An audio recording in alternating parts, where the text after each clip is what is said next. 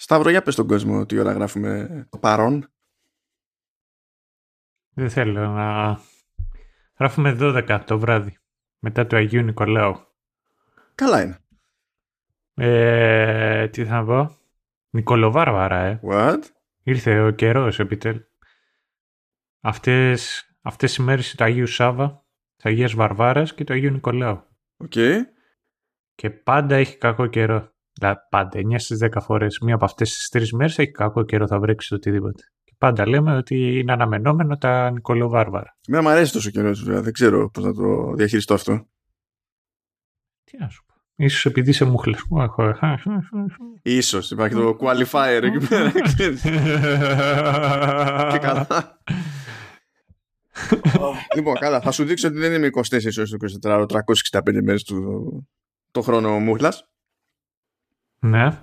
Διότι, καλά μου παιδιά, ένα heads up. Ε, το συγκεκριμένο επεισόδιο βγαίνει 8 του μήνα, ημέρα Τετάρτη. Τώρα κάποιος τα ακούει νωρίς, τα ακούει νωρίς. Ε, για αυτούς που, που τα ακούνε πιο νωρίς, να ενημερώσουμε ότι 8 η ώρα το βράδυ 11 του μήνα ημέρα Σάββατο μέχρι 8 η ώρα το βράδυ 12 του μήνα ημέρα Κυριακή τρέχει μαραθώνιος gaming για να μαζέψουμε χρήματα για το χαμόγελο του παιδιού.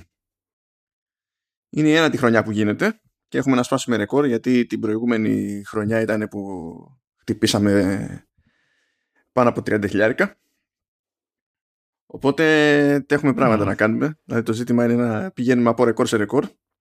Και το concept είναι ότι καλά αυτό το διοργανώνει ο Γιώργος Ζώκας, ο οποίος είναι περισσότερο γνωστός σε όποιον τον ξέρει ήδη τέλος πάντων από, τη, από το κανάλι του στο YouTube. Ε, και έχει μια σταθερή συνεργασία με το Χαμόγελο του Παιδιού και σε αυτό το πλαίσιο έρχονται νομίζω έχει πάνω από 50 καλεσμένους κάτι τέτοιο. Όλο το stream είναι χωρισμένο σε segments είναι χωρισμένο σε συνήθως ωραία slots. Κάποιοι τις περισσότερες φορές θα παίζουν games. Εγώ ποτέ είμαι. Εγώ είμαι Κυριακή 12 η ώρα το μεσημέρι μαζί με άλλους συναδέλφους από, από gaming media που irony of ironies μάλλον θα είμαστε οι μόνοι που δεν θα παίζουμε στο stream Όλοι θα παίζουν. Εμείς να σκάμε και γαλάξει. Είμαστε press. Ασχολούμαστε με τα games και το κάνουμε στα σοβαρά. Και το πρώτο πράγμα που συμβαίνει είναι ότι δεν θα παίζουμε. θα, θα συζητάμε. Και θα και εγώ είμαστε μόνοι μας σε αυτή τη- την περίπτωση. Και εκεί πέρα που θα τρέχει συζήτηση, κατά πάσα πιθανότητα έτσι κατά διαστήματα θα κάνουμε κανένα μικρό διάλειμμα, να ρίχνουμε καμιά υπενθύμηση ή κανένα έτσι καντήλι, αλλά ευγενικό καντήλι, για να στάξετε κάτι παραπάνω, διότι χαμόγελο του παιδιού είναι αυτό. αυτό. Δεν πάνε στη δική μας τσέπη, Οπότε ένας λόγος παραπάνω να τσιγκλάμε, πιστεύω. Αν δεν τσιγκλάμε, πώς θα σπάσουμε το ρεκόρ, δηλαδή του, του κερατά. ναι. Τώρα το τι θα συζητήσουμε στο δικό μου το slot, το Θεός ψυχή του, γιατί έχουμε κάτι από την ώρα που γράφουμε και μιλάμε εμείς τώρα εδώ πέρα, μέχρι την ώρα που θα ξεκινήσει ο μαραθώνιος αυτός, θα έχουν μεσολαβήσει και τα The Game Awards. Δεν ξέρω τι μπορεί να πάει καλά ή στραβά εκεί πέρα και αν θα έχουμε food for thought. Αλλά έτσι κι αλλιώς αυτή η χρονιά μας έχει δώσει food for thought στα, τα, στα του gaming τέλος πάντων. Οπότε θα τη, θα τη βγάλουμε την άκρη. Σε κάθε περίπτωση δεν έχει σημασία τι θα έρθετε στην ώρα μου, τι θα έρθετε κάπου αλλού. Χωθείτε όπου να είναι. Κάντε χαβαλέ. Κάντε την πλάκα σας. Διότι υπάρχουν gamers, υπάρχουν streamers, υπάρχουν δημοσιογράφοι, υπάρχουν, υπάρχουν κομικοί. Θα τη βρείτε την ώρα που θα σας ταιριάξει και θα σας διασκεδάσει περισσότερο και στάξτε. Στάξτε, στάξτε. Στάξτε, ματώστε, ξέρω εγώ, το ότι, το ότι σας βολεύει. Ό,τι είναι πιο δραματικό. Αυτό θέλουμε. Το, το, το, το, το, πιο, το πιο τσίτα. Έχω βάλει στη σημείωση του επεισοδίου σχετικά links για να μπορέσετε να βρείτε και πληροφορίες αλλά και που έχει νόημα να πετύχετε το stream. Ε, υπάρχει site για την προσπάθεια αυτή, για τον μαραθώνιο διότι... Άκου τώρα Σταύρο. Θα μπορούσαμε να βάλουμε ένα, ένα link προς το stream του YouTube. Το πρόβλημα Μμμ. είναι ότι κατά πάσα πιθανότητα αυτό στο πρώτο μισό ας πούμε του μαραθωνίου θα είναι ένα link και στο δεύτερο μισό θα πρέπει να αλλάξει και να γίνει άλλο link. Γι' αυτό βολεύει να παραπέμπουμε στο, στο site που σε κάθε περίπτωση θα έχει το σωστό embed. Γιατί όμως θα συμβαίνει αυτό το πράγμα; Διότι τι μου λέει ο Γιώργος Εσρόκας νομίζω τις δύο τελευταίες χρονιές ή τις τέσσερις τελευταίες χρονιές το YouTube κλάταρε στη μέση συνήθως ας πούμε και ε, χανότανε βίντεο και δεν το έκανε archive ύστερα και για να το γλιτώσουμε αυτό το πράγμα είναι που στην ουσία κάνουμε ένα switch για να αποφύγουμε τα χειρότερα. Κάνει ολόκληρο YouTube και γίνεται, ξέρω εγώ, overwhelmed από το μαραθώνιο για το χαμόγελο του παιδιού. Και από την αγάπη, από την αγάπη του κόσμου, έτσι λένε. Ε... είναι από την αγάπη του κόσμου, τι να πω, πάντα τέτοια. Να βάλουμε και τρίτο, να κάνουμε και, και άλλο break, να βάλουμε και τρίτο link. Αλλά ξέρω εγώ. Ε, τι ήθελα να πω ε, για μένα. Α, ναι, εγώ δεν θα είμαι σε αυτό το stream, γιατί δεν είμαι διάσημος. Ναι, επειδή εγώ είμαι διάσημος και είμαι εκεί πέρα. για αυτό το λόγο είμαι εκεί, ναι. ε, αλλά ούτε θα δώσω χρήματα γιατί δεν έχω πάρει ακόμα το πρώτο μου μισθό. Ε, αλλά θα βάλω, θα, θα στείλω θετικές σκέψεις και την ενέργειά μου όπως στέλνανε όλοι οι γήινοι στο Σογκόκου και θα σας πω και μια ιστορία για τον Γιώργο το Ζόκα. Ε, ο, ο, ο, Ζώκας είναι, είναι καιρό, είσαστε καιρό. Θα πω ότι είσαστε καιρό φίλοι. Ναι, είναι αρκετά χρόνια πια. Εσύ με, ναι, εκεί. Και μια φορά εδώ πέρα στο παλιό φάλιρο στο οποίο συνηθίζω να κοθρεύω, ε, πετυχαίνω το Μάνο και μου λέει έλα εδώ να κάτσεις για καφέ και ήταν μαζί και ο Ζώκας. Και ήταν οι εποχές που είχα μισθό, οπότε είχα χρήματα να κάψω. Και καθώς ήμασταν εκεί, είχαμε πιάσει μια κουβέντα, όλα καλά, τον εγνώρισα και εγώ το Ζοκ. Πώς το φέρνει μετά από μία-δύο μέρες ήταν ε, Xbox Arena Κάτι τέτοιο πρέπει ε, να ήταν. Μάλλον, ναι. Άμα το θυμάσαι σαν φάση να είναι και καλοκαίρι, γιατί εγώ δεν θυμάμαι συγκεκριμένα τώρα. Μάλλον ήταν, ήταν Xbox ήταν Arena. Ήταν προσγκάζι. Ε, ναι, Xbox Arena ήταν τότε, ναι. Ναι. Λοιπόν, δε, μέσα σε λίγες μέρες, η δεύτερη φορά που πετυχαίνω εκεί το Ζόκ, ο οποίος είχε αληθωρήσει, είχε τρελαθεί εκεί, είχε ξεμείνει από καπνό. Εγώ να σου πω την αλήθεια, ήμουνα στα, ήμουνα στα τελειώματα. Εκεί και τι λέω, ξέρεις κάτι, λέω ρε φίλε, επειδή σε καταλαβαίνω, πάρτον. Εδώ πέρα τελείωσε τον καπνό μου. Του τον δίνω χίλια ευχαριστώ, τεμενάδες τώρα ο Ζώκας και τα λοιπά. Περνάνε μήνες ρε. Παίζει να ήταν η... Μπορεί να ήταν κοντά χρόνος, δηλαδή 6 με 9 μήνες στάνταρ. Πάλι Παλιό Φάληρο, πάλι καφέ εκεί σε Αγίου Αλεξάνδρου κλασικά, σκάω κι εγώ, εξαφανίζεται ο Ζωκ, εκεί που έχουμε καθίσει στη καφετέρια και επιστρέφει και μου παίρνει ένα καπνό. Ο τύπος είχε σκαλώσει που του είχα δώσει ένα καπνό μήνες πριν και θεωρούσε ότι μου χρωστούσε και είχε φάει το, τέτοιο mental block που με είδε, δεν δε, δε, δε μπόρεσε να ανταλλάξει ε, κουβέντα μαζί μου. Παρα, πετάχτηκε μέχρι το τέτοιο, μέχρι το περίπτερο και μου πήρε καπνό. Εντάξει, σαν Λάνιστερ αλλά με την καλή έννοια. Ναι, ναι, ναι, ναι, ναι. The North Remember. Οπότε είναι σαν, σαν Stark που ζει. Σαν Stark που ζει. καλά, καλά ξεκινάμε. Καλά ξεκινάμε. Για να δούμε πώς θα ζήσουμε εμείς από αυτή την ιστορία. Λοιπόν, και με αυτά θα περάσουμε στο κύριο πιάτο το οποίο λέγεται live action version του Cowboy Bebop που βγήκε πολύ πρόσφατα. Μια σεζόν έτσι τη μία σεζόν, έτσι κι αλλιώς μια ιστορία είναι πάνω κάτω. Ε, με 10 επεισόδια στο, στο Netflix, μιλάμε για παραγωγή Netflix έτσι κι αλλιώς ε, το... και η πρώτη βασική ερώτηση που έχουμε να κάνουμε εδώ μεταξύ μας είναι έτσι, Σταύρο εσύ το έχεις δει το άνιμε; Όχι, έχω δει. ούτε εγώ έχω δει αυτό το άνιμε να, να σου πω την αλήθεια, εγώ περίμενα ότι εσύ ηλικιακά ότι παίζει να το έχει δει. Είναι από αυτά που είναι για πάντα κολλημένα στο to-do list και λες εντάξει κάποια ναι, στιγμή ναι. να το χωρέσω και 15 χρόνια μετά ακόμη δεν έχεις κάνει τίποτα. ωραία, περίμενα, περίμενα, περίμενα. Τι ήταν π.χ. εκεί στο backlog και ε, κατάφερες να το δεις από παλιά, έτσι, στη λάνιμη. Που να θυμάμαι εσύ. Κοίτα, εγώ και το άλλο το ζήτημα είναι ότι έφαγα πριν από αρκετά χρόνια μια φρίκη, ξέρω εγώ, έπεσε κάψιμο με άνιμε, ήταν απανοτά και μετά δεν ξέρω τι παίχτηκε ποιος διακόπτης γύρισε και κοπήκανε μαχαίρι. Και όχι επειδή με εκνεύρισαν τα άνιμε, ρε παιδί μου, σαν φάση, απλά δε, ε, δεν, ξέρω εγώ, διακόπτης. Απ' τη μία, ναι, απ' την άλλη θεωρώ ότι ως ένα σημείο ότι είναι αναμενόμενο. Δηλαδή, δεν θα πω ότι είναι παιδικά και Mickey Mouse τα ανime, διότι υπάρχουν πάρα πολλά τα οποία δεν είναι. Είναι φοβερά όμως, όχι φοβερά, όχι πλάκα τώρα. Εντάξει, ναι.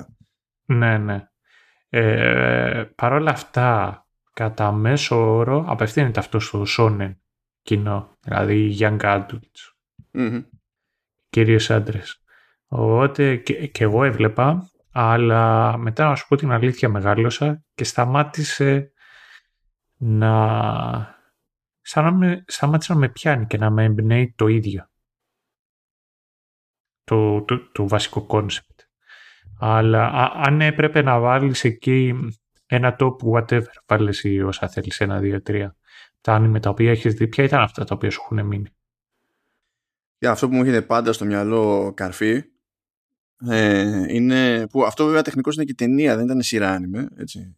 Ήταν ταινία άνιμε, ήταν το, το Tokyo Godfathers. Δεν, δεν μπορώ να το ξεπεράσω αυτό με τίποτα. Είναι, έχετε, έχετε καρφί. Δεν πιάνω τώρα ιστορίες από ξέρεις, Studio Ghibli και ιστορίες, γιατί εκεί πέρα ναι, ναι. είναι, είναι, είναι κομμωδία, δεν μπορείς να κάνεις σοβαρή συζήτηση. Είναι άλλο level. δηλαδή τελείως. Αλλά το Tokyo Godfather, Godfathers μου, μου κάθεται πάντα στο μυαλό σαν να μην υπάρχει αύριο. Και το Death Note, αν του κόψω τα, το 1 τρίτο των επεισοδίων. Δηλαδή, αν φανταστώ ότι από ένα σημείο και έπειτα δεν συνεχίζει, είναι από τα καλύτερα πράγματα που έχω πάθει ποτέ στη ζωή μου. Ε, ήσουν εσύ ποτέ φαν το, των μεγάλων, έτσι, το, ναι, τον, το πετυχημένο σειρών άνιμε. Δηλαδή του στυλ Ήσουν εσύ ποτέ έτσι στη φάση να κάτσεις να δεις Dragon Ball ή πιο μετά One Piece, Bleach, Naruto; Ω, δεν αντέχω. Γιατί δεν είναι ότι δεν δε, δε μ' αρέσουν. Και το Naruto πρόλαβε να με αγγίξει τέλος πάντων, σαν φάση και ξέρεις να ενδιαφερθώ. Αλλά αυτό είναι τέτοια να πεις, επειδή εγώ έχω και τη βλάβη ότι άμα είναι να πιάσω κάτι, πρέπει να πιάσω την ολότητα από αυτό το κάτι, τα άπαντα. Το βλέπω και λες τώρα, τι πάω να κάνω στην αυτό. Δηλαδή, ναι. Και επειδή είμαι από τέτοιο, είμαι από κάτι χρόνια που τράβηξα τώρα τελευταία σχετικά πάρα πολύ κουπί για τα άπαντα του Star Trek και δεν ήταν μικρή προσπάθεια. Ήταν πολύ μεγάλη προσπάθεια. Ναι. Δεν ξαναξεκινάω τέτοια περιπέτεια για, για χαβαλέ. Είναι λίγο δυσκολάκι. Και βάλε τώρα ότι ξέρεις, είναι και η φάση ότι είναι γνωστό ρε παιδί μου το μοτίβο με τέτοιου είδους σειρές ότι θα γίνονται πράγματα που θα είναι τούμπανο, ξέρω εγώ. Ξαφνικά θα φάσει ένα μάτσα από fillers που κάποια θα είναι καλά fillers, κάποια θα είναι στραβά fillers και έχει πολλά high and lows, ας πούμε, σε, σε βάθος χρόνου. Και εντάξει, δεν, χω, δεν χωράνε. Δεν, δεν χωράνε όλα αυτά. Πολύ απλά δεν χωράνε. Δεν έχει σημασία αν εγώ γουστάρω ή όχι το Cowboy Bebop με το μεταξύ εντάξει δεν είναι τεράστιο. Δηλαδή και τώρα που λίγες μέρες πριν, φοβερή εξυπνάδα, λίγες μέρες πριν βγει η σειρά του Netflix, έβαλε το άνιμε. Ναι, ναι, ναι, το πήρα χαμπάρι. Ναι, θα, το τιμήσω γιατί τώρα που είδα και το live action είμαι περίεργος για κάποια πράγματα για το πρωτότυπο. Γιατί το ένιωθα και ρώτησα λίγο από εδώ και από εκεί, το ένιωθα ότι έχουν αλλάξει πράγματα. Αλλά θέλω να δω το πρωτότυπο για να καταλάβω τι σημαίνει αυτό ακριβώς και να κατανοήσω, δεν ξέρεις, ε, από πού, ποια ήταν ενδεχομένως η σκοπιμότητα, τι χώρα, γιατί δεν χώραγε και, και τα λοιπά. Αλλά σε κά... Αλλά φαινόταν ρε παιδί μου, χωρίς να έχω δει το source δηλαδή, βλέποντας το live action, φαινόταν ότι έχουν αλλάξει πράγματα, γιατί είναι κάποια πράγματα που ξέρεις ότι δεν, δεν, δεν φωνάζουν η Ιαπωνία από πίσω. Το νιώθεις. Επίσης έβλεπα κάποια πράγματα, κάποιες σκηνές, κάποια στιγμιότητα, κάποιες ατάξεις κτλ. που λες αυτό είναι Japan. Στάνταρ, το πήραν έτσι όπως ήταν, αυτό το στιγμιότυπο. Ισχύει. Και το πήραν και είναι Japan. Ε, εμένα αυτό το οποίο μου θύμισε πάρα πολύ άνιμε ήταν πολύ αυτή η goofy μουσική που έπαιζε όταν ήταν, ξέρω εγώ, οι χαρακτήρες μέσα στην πόλη και απλά βολοδέρνανε. Τουρουρουρουρου, τουν, τουν, τουν, τουν, τουν. Είπες γκούφι μουσική, ε. Καλά, όλο και κάποιο θα σε βρει για αυτό που είπες. Απλά, απλά προειδοποιώ. Εγώ δεν έχω πρόβλημα. Okay. Όχι. Το συγκεκριμένο είναι. Είναι ψηλοκλασικό ένα, ένα jingle εκεί που παίζει. Γιατί θα πιάσουμε κουβέντα για, το, για τη μουσική του Cowboy Bebop. Ε, 100%. Ε, θέλω να πω κάτι επί του θέματος. Καθόμουν και έψαχνα πιο άνιμε slash manga έχει γυριστεί σε ε, live action και ήταν legit καλό και καταλήγω εγώ προσωπικά στα ιαπωνικά Rurouni Kenshin Α, αυτά είναι όντως καλά. Είναι, είναι όντως καλά. Και είναι και αρκετά πρόσφατα. Δηλαδή τα τελευταία σε αυτή τη σειρά ταινιών βγήκαν φέτος. Ναι, ναι, ναι, βγήκανε δύο φέτος. Και μάλιστα ένα από αυτό πιάνει τα όβα εκεί που είναι με το... Πιάνουν τα όβα τα οποία είναι ουσιαστικά το origin story. Ναι, τα έχω δει αυτά. Του Rurouni Τα έχω δει Kenshin. αυτά. Ναι, ναι, ναι. Αυτό που, που είναι in general πολύ ωραία ιστορία. Ε, το άλλο το οποίο είναι σχετικά καλό με την έννοια του ότι κάνει streamline και διορθώνει κάπως το πρόβλημα το οποίο αναφέρεις και μιλάω για το Death Note, τα ιαπωνικά και όλες, αυτά τα δύο, τα οποία έχουν ένα καλύτερο για μένα τέλος από ό,τι έχει το anime και το manga. Και μετά, αμίγως, σαν manga, όχι manga, αλλά μιλάμε για manhwa, καλύτερη ταινία από ό,τι source material είναι το Old Boy. Το οποίο είναι βασισμένο σε manga, σε manhwa. Α, αυτό δεν το θυμόμουν. Ε, καλά, ναι, εντάξει, το ίδιο πράγμα είναι. Ναι. Ναι, ναι. Είναι το κλασικό πώς λέει, δηλαδή, οι μεν λένε ράμεν και άλλοι λένε ραμιόν. Ε, καταλάβαμε, το ίδιο πράγμα είναι. Τώρα, τι να κάνουμε. Ναι, ναι. Ε, ρακί, τσίπουρο ρακί. Ναι, ναι, τέτοια φάση. Τέτοια φάση. Αν και, λοιπόν, θα- να κάνουμε μια παράκαμψη έτσι γρήγορη. Ρακία που λένε, Ιράκια τέλος πάντων, που λένε σε Ναι. Βαλκάνια μεριά περισσότερο και τέτοια, έχουν μια διαφοροποίηση από την άποψη ότι για, για τα υπόλοιπα Βαλκάνια αυτό σημαίνει ότι μπορεί να έχουν κάνει, να έχουν χρησιμοποιήσει ό,τι να είναι φρούτο, τους γουστάρει. Ενώ εμείς συνήθως σε όλα αυτά θεωρούμε αυτονόητο ότι έχουμε μείνει στο σταφύλι. Έχουμε αυτή τη διαφοροποίηση. Ενώ στην πραγματικότητα το concept είναι ίδιο, ρε παιδί μου. Έτσι. Δεν είναι... Απλά εμείς έχουμε διαλέξει ένα εκεί και το πάμε μονοκόμματα. Τέτοια φάση. Ε, man μου, αυτό το οποίο δοκίμασα φέτος και είναι αρκετά καλό, το δοκίμασα από τη Μονεμβασιά τσίπουρο από φραγκόσικο. Φραγκόσικο. Εγώ μία φορά έχω δοκιμάσει φραγκόσικο και το δοκίμασα με τα χέρια. Κα- ο, Καταλαβαίνεις.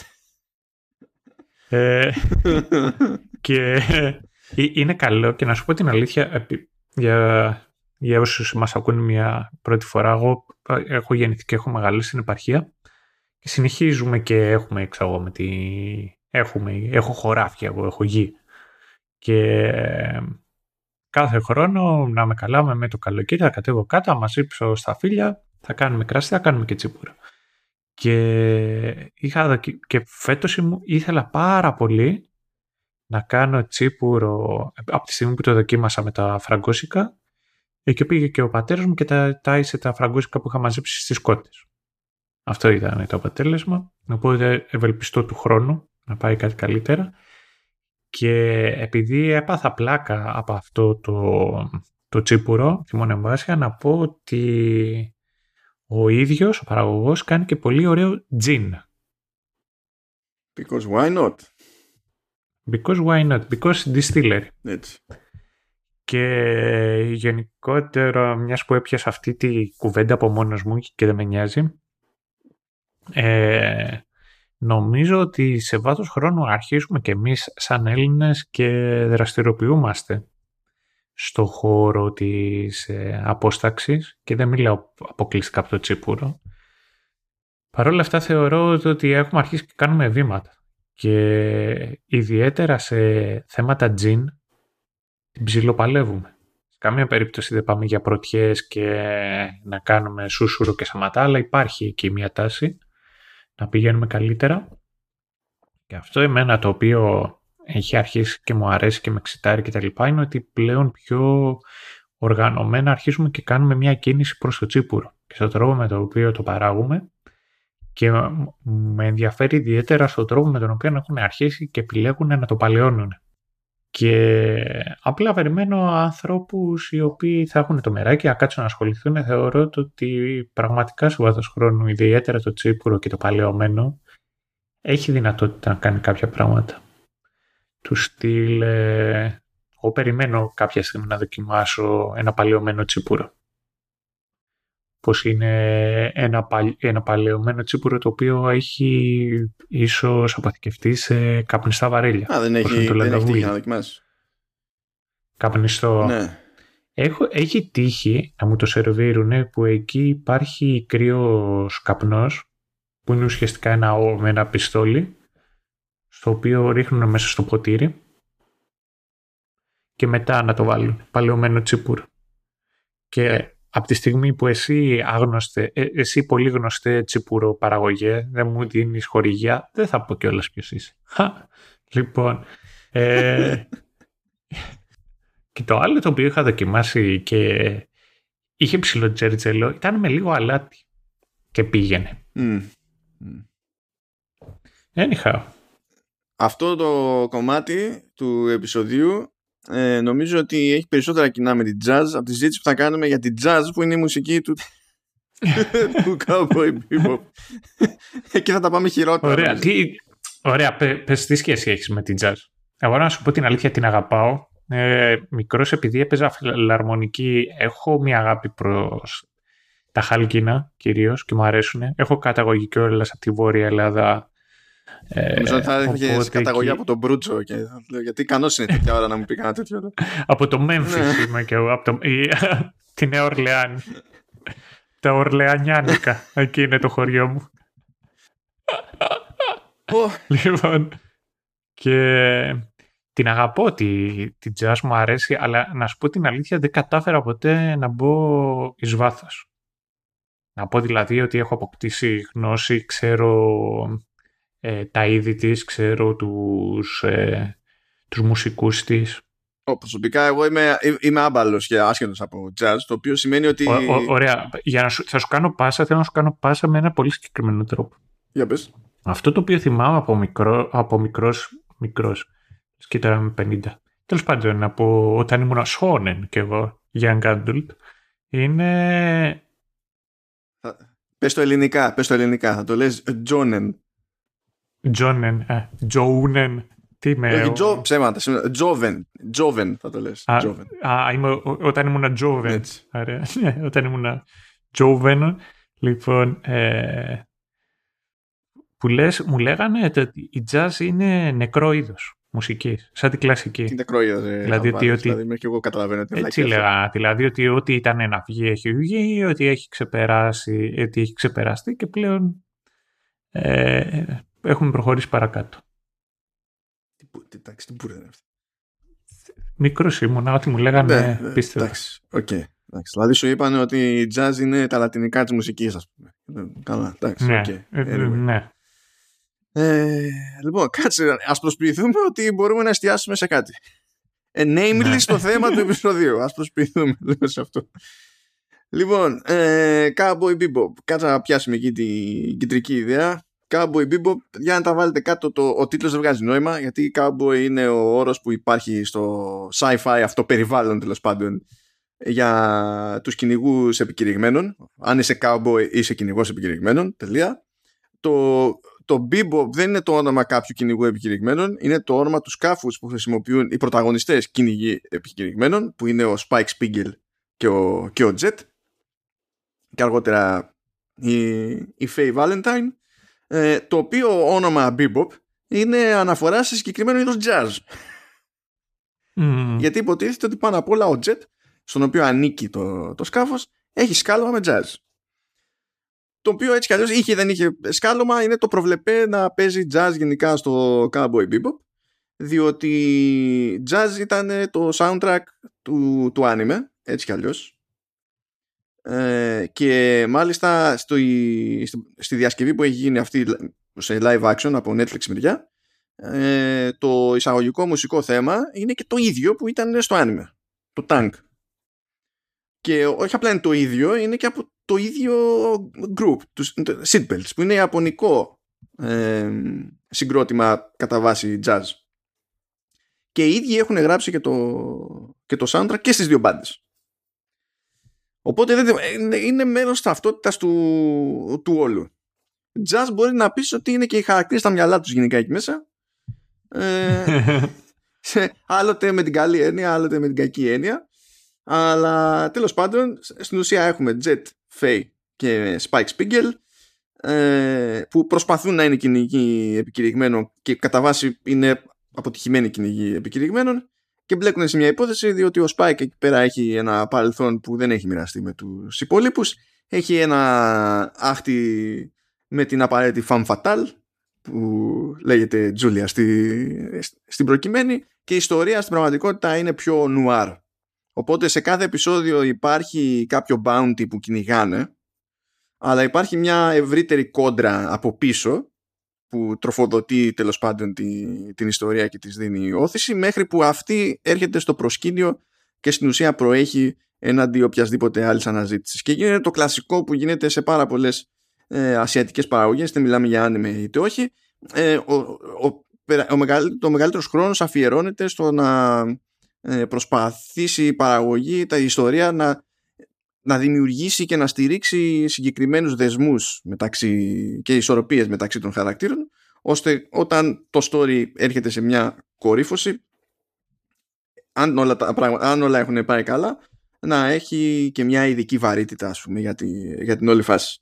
Δεν νομίζω ότι έχει νόημα να πούμε κάτι παραπάνω για την κεντρική ιδέα. Έτσι.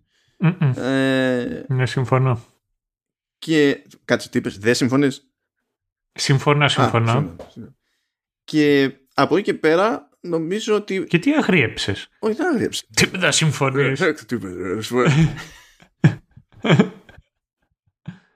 Οπότε μπορούμε ενδεχομένως να πούμε μια, να κάνουμε μια στάση πιο συγκεκριμένη από το soundtrack, τουλάχιστον να πω για εντύπωση για το soundtrack. Εγώ λοιπόν ως άμπαλος στη jazz μπορώ να πω ότι γενικά είμαι ευχαριστημένος. Το μόνο που με σώζει σε αυτή την περίπτωση δηλαδή είναι ότι ενώ δεν έχω κάποιο σκάλωμα με jazz, θετικό ή αρνητικό, είναι ότι επειδή στην πραγματικότητα είμαι πολύ μυστήριος και δεν εστιάζω σε συγκεκριμένα είδη μουσικής και ειδικά στην περίπτωση του soundtracks με ενδιαφέρει το πώς, λειτουργούν, πώς λειτουργεί η μουσική επένδυση με το, με το όλο. Χώρια ότι εδώ είναι μέρος ταυτότητας του, του IP ε, το ξέρεις, δεν, είναι λίγο δύσκολο να καταλήξω κάπου και να πω ότι δεν, αυτό το soundtrack δεν μου αρέσει επειδή αντιπαθώ το στυλ της μουσικής ξέρω εγώ, ας το πούμε έτσι. Ναι, εντάξει. Ε, μετά από τόσα χρόνια νομίζω ότι έχουμε γίνει πλέον, ε, πώς το λένε, και δύο ανέστητοι και πλέον δεν δε κρίνουμε με, με προσωπικές ε, ε, προτιμήσεις. Κοιτάξτε να δείτε που έχουμε φτάσει, έτσι, που η σωστή λέξη για αυτό που ε, ε, περιγράφει ο Σταύρος είναι ότι τέλος πάντων αντικειμενική. Δεν είναι, αυτό είναι αναισθησία. Και είναι, και είναι τόσο φοπά, ξέρεις, να πει κάποιος εγώ είμαι αντικειμενικός. Είναι, δεν είναι προβλεπέ πλέον. Λέει είμαι ανέστητος. Okay. Ε, είμαι ανέστητος δηλαδή. Είναι αρκετές φορές εκεί που θα σκάσω και απλά με, μπορώ τόσο πολύ να, να ξεχωρίσω τι, το τι είναι αυτό το οποίο μου αρέσει και για ποιο λόγο δεν μου αρέσει με το τι αν είναι καλό ή όχι ε, που πλέον έχω φτάσει σε μια αναισθησία. Τώρα, σε θέματα μουσικής και προτίμησης. Θα κάνω μια μεγάλη αποκάλυψη. Οπα, οπα. Να το πετιέτε. Να, λοιπόν, έρχεται. Λοιπόν, ε, δεν το έχουμε κάνει τις δύο τελευταίες φορές, αλλά πριν γράψουμε, στέλνω ένα sample στο man για να δει ότι ακούγομαι καλά. Ε, και αν όχι σε όλα, σχεδόν σε όλα από αυτά τα samples, ραπάρω. Αλήθεια λέει. Αλήθεια λέει. Ναι, ναι. Ε, Τάκι Τσάν, ραπάρω, το συγχωρεμένο το Mad Clip, ε, ε, ραπάρω ε, ε, Run the Jewels, το οτιδήποτε. πάλι μου. Αυτό το οποίο λέω κάθε... αυτό, αυτό, Λοιπόν, ε, και αυτό το οποίο λέω στο Μάνο κάθε φορά είναι το ότι αν ε, κάποια στιγμή πεθάνω και έχω ε, και έχει οικονομικά προβλήματα, να κρατήσει αυτά τα samples και να βγάλει και να κυκλοφορήσει CD για να σωθεί οικονομικά. Και να σου πω, να σου πω Σταύρο, θα είναι, το, το CD θα είναι δώρο με το τσίπουρο ή το τσίπουρο θα είναι δώρο με το CD. Ε, με τι... Όχι τσίπουρο ρε εσύ. Με τι θα ήθελα; Με μπέικον. Αν Αυτό δημιουργεί κάποια προβλήματα στη διανομή και τη συντήρηση. Δηλαδή πρέπει να σκεφτείς λίγο και το πρακτικό της υπόθεσης. Ισχύει αν σου πω όμως ότι τρώω αυτή την εβδομάδα από, το, από ένα τελιβεράδικο, ε, από, ένα από μια λυσίδα που έχει μαγειρευτό φαγητό και είτε σου λέει μοσχαρίσιο μπιφτέκι είτε σου λέει κοτόπουλο μπιφτέκι και στις δύο φορές έχει μέσα χοιρινό ρε.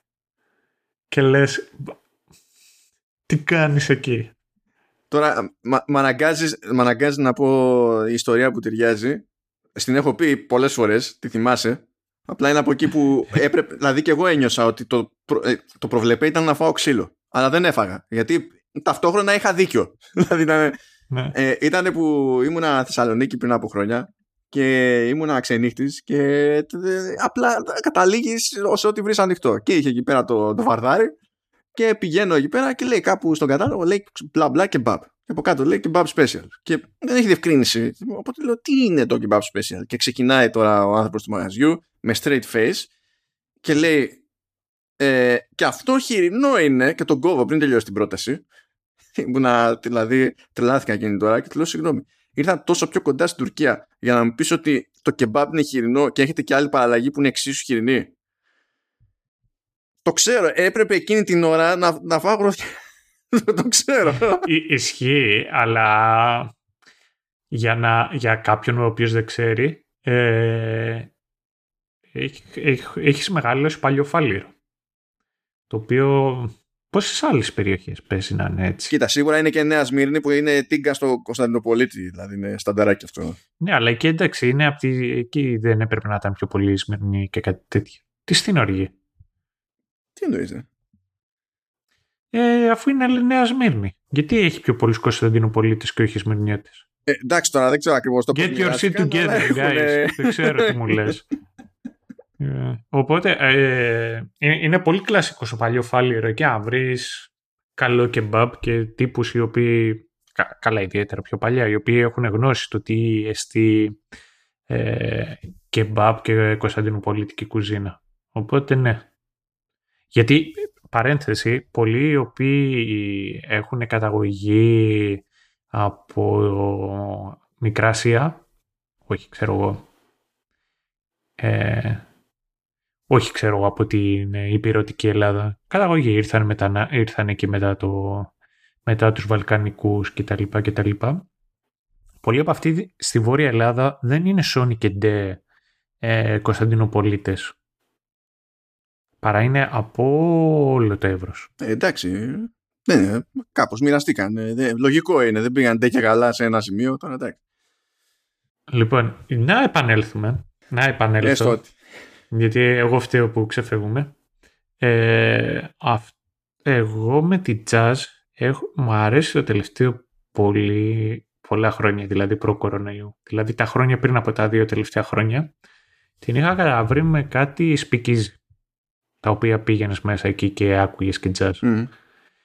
Και είναι good face που λένε και στο χωριό μου. In general. Ε, τώρα το λες για την jazz ή για το συνδυασμό με τα σπικίζει. Ε, νομίζω ότι είναι θεματικό μαζί με το σπικίζει. βασικά οτιδήποτε έχει αλκοόλ τα πηγαίνω καλά. Αλλά... Ε, Moonshine λέει. Moonshine. Είμαι high functional. ό,τι και να είμαι, ό,τι και να είμαι, είμαι high functional. Okay. Λοιπόν, ε, το, το θέμα είναι ότι μου άρεσε πολύ στο Cow Bebop. Είμαι σίγουρος ότι έχεις ετοιμάσει κάτι playlist κτλ. Ότι έχουν ενέργεια τα περισσότερα κομμάτια. Και έχουν χαρακτήρα. Κοίτα, ε, η... να σου πω τώρα το, το άλμπουμ από το anime που είναι από το 98, πότε, πότε είναι, κάτσε να το σιγουρέψω. Ναι. Κάπου, κάπου εκεί νομίζω είναι. Ναι, ναι, κάπου εκεί. Ε, θεωρείται όντως πολύ καλό άλμπουμ. Όχι ωραίο soundtrack και μας αρέσει επειδή μας άρεσε και το anime και τα λοιπά. Θεωρείται όντως legit καλό άλμπουμ. Και πέραν του Tank, το οποίο εντάξει είναι το, το opening theme τέλος πάντων, που έχει μείνει και το κράτησε και το Netflix, είναι αδύνατο να αποφύγεις αυτό το υπερκόμματο που λέγεται The Real Folk Blues. Αυτό τώρα το συγκεκριμένο πάλι νομίζω ότι είναι από Seatbelts που είναι ιαπωνικό συγκρότημα κατά βάση jazz που είχε διαλυθεί το 2004 και επανήλθε το 2020 φαντάζομαι ότι επανήλθε τελείως στοιχεία για πάρτι του Netflix κάτι τέτοιο. Και πάνω και που χτιζόταν ρε παιδί μου το live action. Ε, που εκεί κάνει ε, κάνει φωνητικά νομίζω η, η, ε, κάτσα να το σιγουρέψω ε, για το, ναι, η Μάη Γιαμάνε η οποία Μάγια Μάνε εμφανίζεται και στο, και στο άλμπουμ ε, για, το, για τη διασκευή σε live action. Εκεί πέρα από seatbelts στο, στο, στο πρωτότυπο είχε στην ουσία στη σύνθεση συμμετείχε και η Yoko Kano που δεν είναι δεν περιορίζεται σε συγκεκριμένο είδος όπως, τόσο δηλαδή όσο είναι οι seatbelts και γενικά νομίζω ότι εκείνο το, το combo που είχε παίξει και έβγαλε το The Real Folk Blues ήταν τρομερό και έχω αρρώστια με αυτό το κομμάτι. Έχω αρρώστια. Έχω τόσο μεγάλη αρρώστια με αυτό το κομμάτι που ε, ακόμη, που εγώ το κάνω πολύ δύσκολα αυτό το πράγμα. Ακόμη θυμάμαι στο ασυνέστητο. Δηλαδή ε, ε, μπορώ να, να το τραγουδήσω με τους ιαπωνικούς στίχους και βγαίνει ασυνέστητα χωρίς να συνειδητοποιώ τι κάνω ή τι λέω ε, δηλαδή, απλά, απλά συμβαίνει, ρε παιδί μου, συμβαίνει αυτό το πράγμα. Και γι' αυτό, φίλες και φίλοι ακροατές, με θίγει που δεν υπάρχει αυτό το κομμάτι στο live action Cowboy Bebop. Είναι ίδιο συγκρότημα. Έχουν κομμάτι με φωνητικά από Μάη Γιαμάνε που είναι σε αυτό το, το, στο ίδιο, στο The Real Folk Blues. Είναι, έχουν κρατήσει το Tank που είναι το ίδιο opening theme. Why? Ποιος κάλωσε σε τι; Τι μπέρδεμα έπαιξε; Ποιος ήταν αλήτης σε ένα φανταστικό. Τώρα αυτό το λέω στην δεν ξέρω αν ισχύει κάτι τέτοιο. Στο όποιο ενδεχόμενο κόλλημα μπορεί να έγινε σε δικαιώματα κτλ. Γιατί. Γιατί είναι υπερκόμματος. Είναι υπερκόμματος. Δηλαδή το καλύτερο κομμάτι εκεί μέσα και για κάποιο λόγο έλειψε. το, είναι, στο μυαλό μου είναι does not compute σε ένα κατά τα άλλα αρκετά ok soundtrack μπορώ να πω. Δηλαδή θα το δείτε εκεί πέρα και στα, και στα Ναι, ναι, και εγώ δεν μπορώ να καταλάβω για ποιο λόγο. Το, το, ο μοναδικός λόγος για τον οποίο μπορώ να καταλάβω είναι, ξέρω, νιώθανε ότι πραγματικά ότι μπορούσαν να κάνουν κάτι άλλο, κάτι καλύτερα; Δεν έχω ιδέα. Ε, αν, το, αν το πίστεψε κάποιος αυτό και το αποτέλεσμα είναι αυτό το τελικό, ε, απλά έχω να πω ότι κάνανε λάθος. Ε, ε, απλά. Δεν πειράζει. Όλοι οι άνθρωποι κάνουμε λάθη, έτσι. Απλά συμβαίνει να ναι, είναι ναι. λάθος. Αυτή η σκέψη λυπάμαι. Λοιπόν, κλασικά θα έχω εκεί πέρα playlist σε Apple Music και σε Spotify με κομματάκια που μου έχουν κάτσει καλύτερα. Ε, οπότε μπορείτε να δειγματίσετε κι εσείς και άμα θέλετε μετά να, δείτε, να τσεκάρετε ολόκληρο το album μπορείτε φυσικά να τσεκάρετε ολόκληρο το album Up to You ή να κάνετε subscribe στο ίδιο list. Και μια μικρή παράκληση, αν όντως έχει κάποιος από εσάς να προτείνει κάτι σε jazz, ε, παρακαλώ στείλτε suggestions. Και πιστέψτε με, αν δεν μου αρέσει θα το πω δημοσίου. Ε, μια πρώτη γενική εντύπωση για το, για το τελικό αποτέλεσμα, χωρίς να μπούμε σε, σε βάθη. Ας μείνουμε στα ύψη ε, από μένα τουλάχιστον είναι ότι είναι ok αλλά μέχρι εκεί ε, ε με μπερδεύουν κάποια πράγματα από την άποψη ότι ε, δεν έχω πρόβλημα με το cast δεν έχω πρόβλημα με τον John Cho ως Spike ε, δεν έχω πρόβλημα με τον Jet που δεν θυμάμαι τώρα κάτσα να το, το, το, το όνομά του μια γιατί... Ο Μουσταφά Σακύρη ναι. ναι γι' αυτό δεν θυμάμαι ε, ο οποίος ε, πέρα από όπως τον είδαμε στο Luke Cage εκεί που έκανε το Bushmaster που μου άρεσε αρκετά εκεί. Αυτό ήθελα να πω γιατί και εμένα μου άρεσε εκεί. Μου άρεσε περισσότερο από ότι εδώ. Ε, είχε, έχει παίξει και στο American Gods το Baron Samedi ο οποίος είναι αγαπημένος μου χαρακτήρας. Εντάξει, απλά το κακό σε, εκείνη, ναι. σε όλη εκείνη τη φάση είναι το American Gods. Όχι το τηλεοπτικό. Ναι, Υπάρχει ένα πρόβλημα εκεί. Ναι. Ε, δεν έχω πρόβλημα λοιπόν με το, με το casting το ίδιο σαν, σαν φάση αλλά άντε να πω ότι μου φαίνεται λίγο περίεργη η επιλογή του, του Χάσελ ως Vicious. Αλλά τέλος πάντων αυτό είναι ένα debate άλλο. Δεν μπορούσα, τον έβλεπα κάθε φορά και μετά που τον έβλεπα κάθε φορά μου ερχόταν στο μυαλό μου well, well, well if it isn't the invisible can't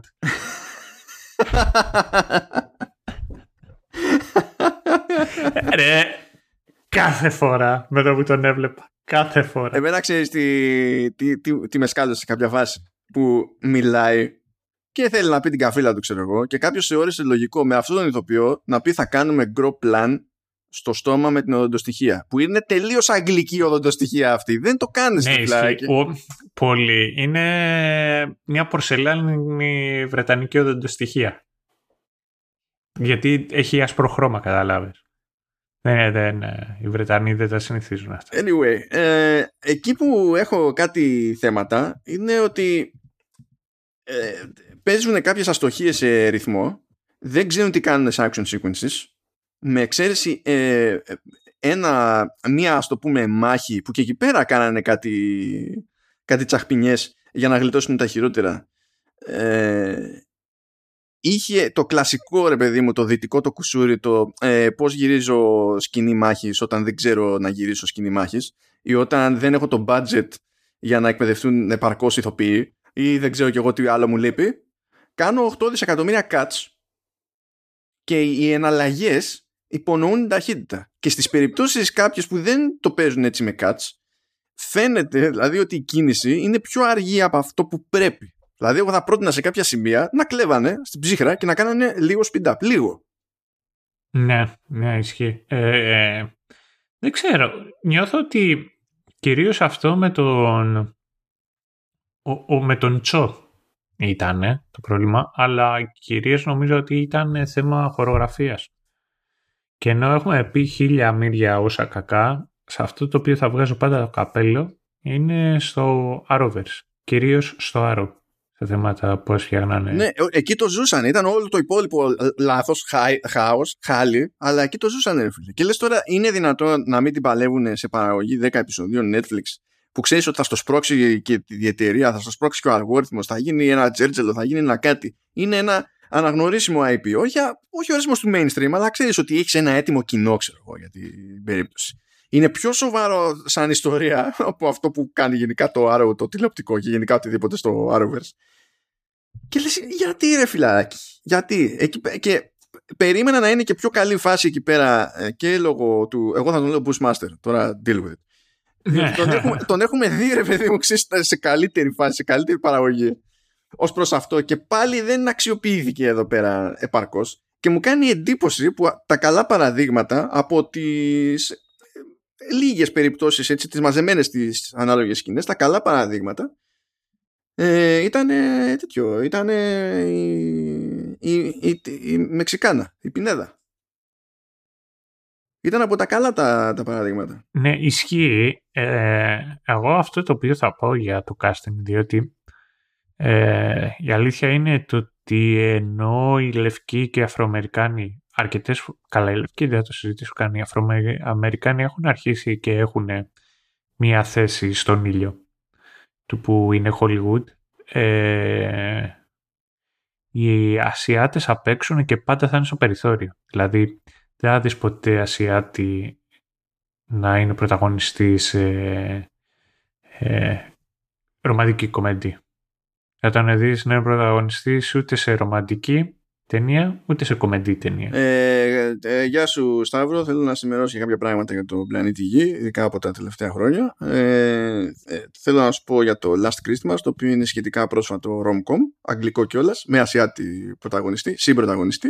Θέλω να σε ενημερώσω για το Crazy Rich Asians που έκανε και επιτυχία, το οποίο όσο αντιλαμβάνεσαι γενικά ήταν όλοι Ασιάτες, ξέρω εκεί πέρα. Απλά υπάρχει μια κινητικότητα, αυτό θέλω να σου πω. Ε, ναι, ε, ναι κατά πάσα πιθανότητα κάνω, λέω και κάνω λάθη σε αυτά τα οποία λέω.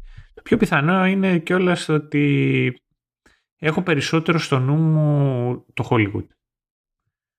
Με την έννοια blockbuster και τα λοιπά, τα οποία είναι δύο παράτερα πράγματα. Ε, τώρα, για να φτάσω, για να γίνω πιο συγκεκριμένος και να πω αυτά τα οποία θέλω να πω. Ε,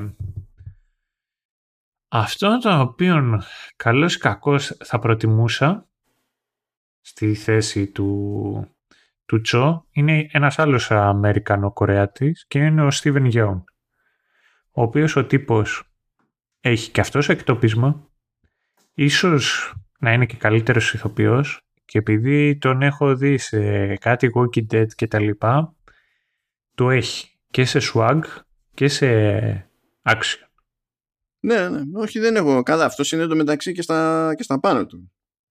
Ναι, είναι πολύ στα πάνω του αυτός. Και, και, έχουμε μιλήσει για εκεί. Έχουμε μιλήσει για το συγκεκριμένο. Έχουμε μιλήσει για το. Ήταν και ο main actor, να το πούμε έτσι, στο Invisible. Mm-hmm. Ε, και το, ε, ένα άλλο θεματάκι που έχω εγώ είναι ότι που αυτό είναι συνδυασμός τώρα, είναι συνδυασμός ε, script, είναι ε, συνδυασμός ερμηνείας και, και σκηνοθεσική μοντάζ. Είναι, δηλαδή είναι λίγο δύσκολο να ζυγίσει το τι είναι αυτό που χαλάει τη, τη συνταγή, ε, χαλάει την ισορροπία, αλλά ε, είχα θέμα με το comedic timing αισθάνομαι ότι αυτός το, ο χαρακτήρας που το, πέτυχε, το πετύχαινε πιο συστηματικά ήταν πάλι η Φέη, δηλαδή η Πινέδα. Ε, δεν ξέρω. Ήταν, πώς να σου πω, ήταν, ειδικά ο, ο Τσό ήταν deadpan χωρίς να είναι deadpan. Ε, ήταν σαν να του έλειπε, ήταν σαν να του έλειπε το, το snark από το deadpan. Ναι. Δηλαδή, ναι, να το πεις ναι, με ναι, straight ναι. face αλλά θέλει μια ποιότητα συγκεκριμένη, ναι. ναι. ναι. Είναι αυτό το μειδίασμα και τα λοιπά, ναι, ναι. ναι. ναι.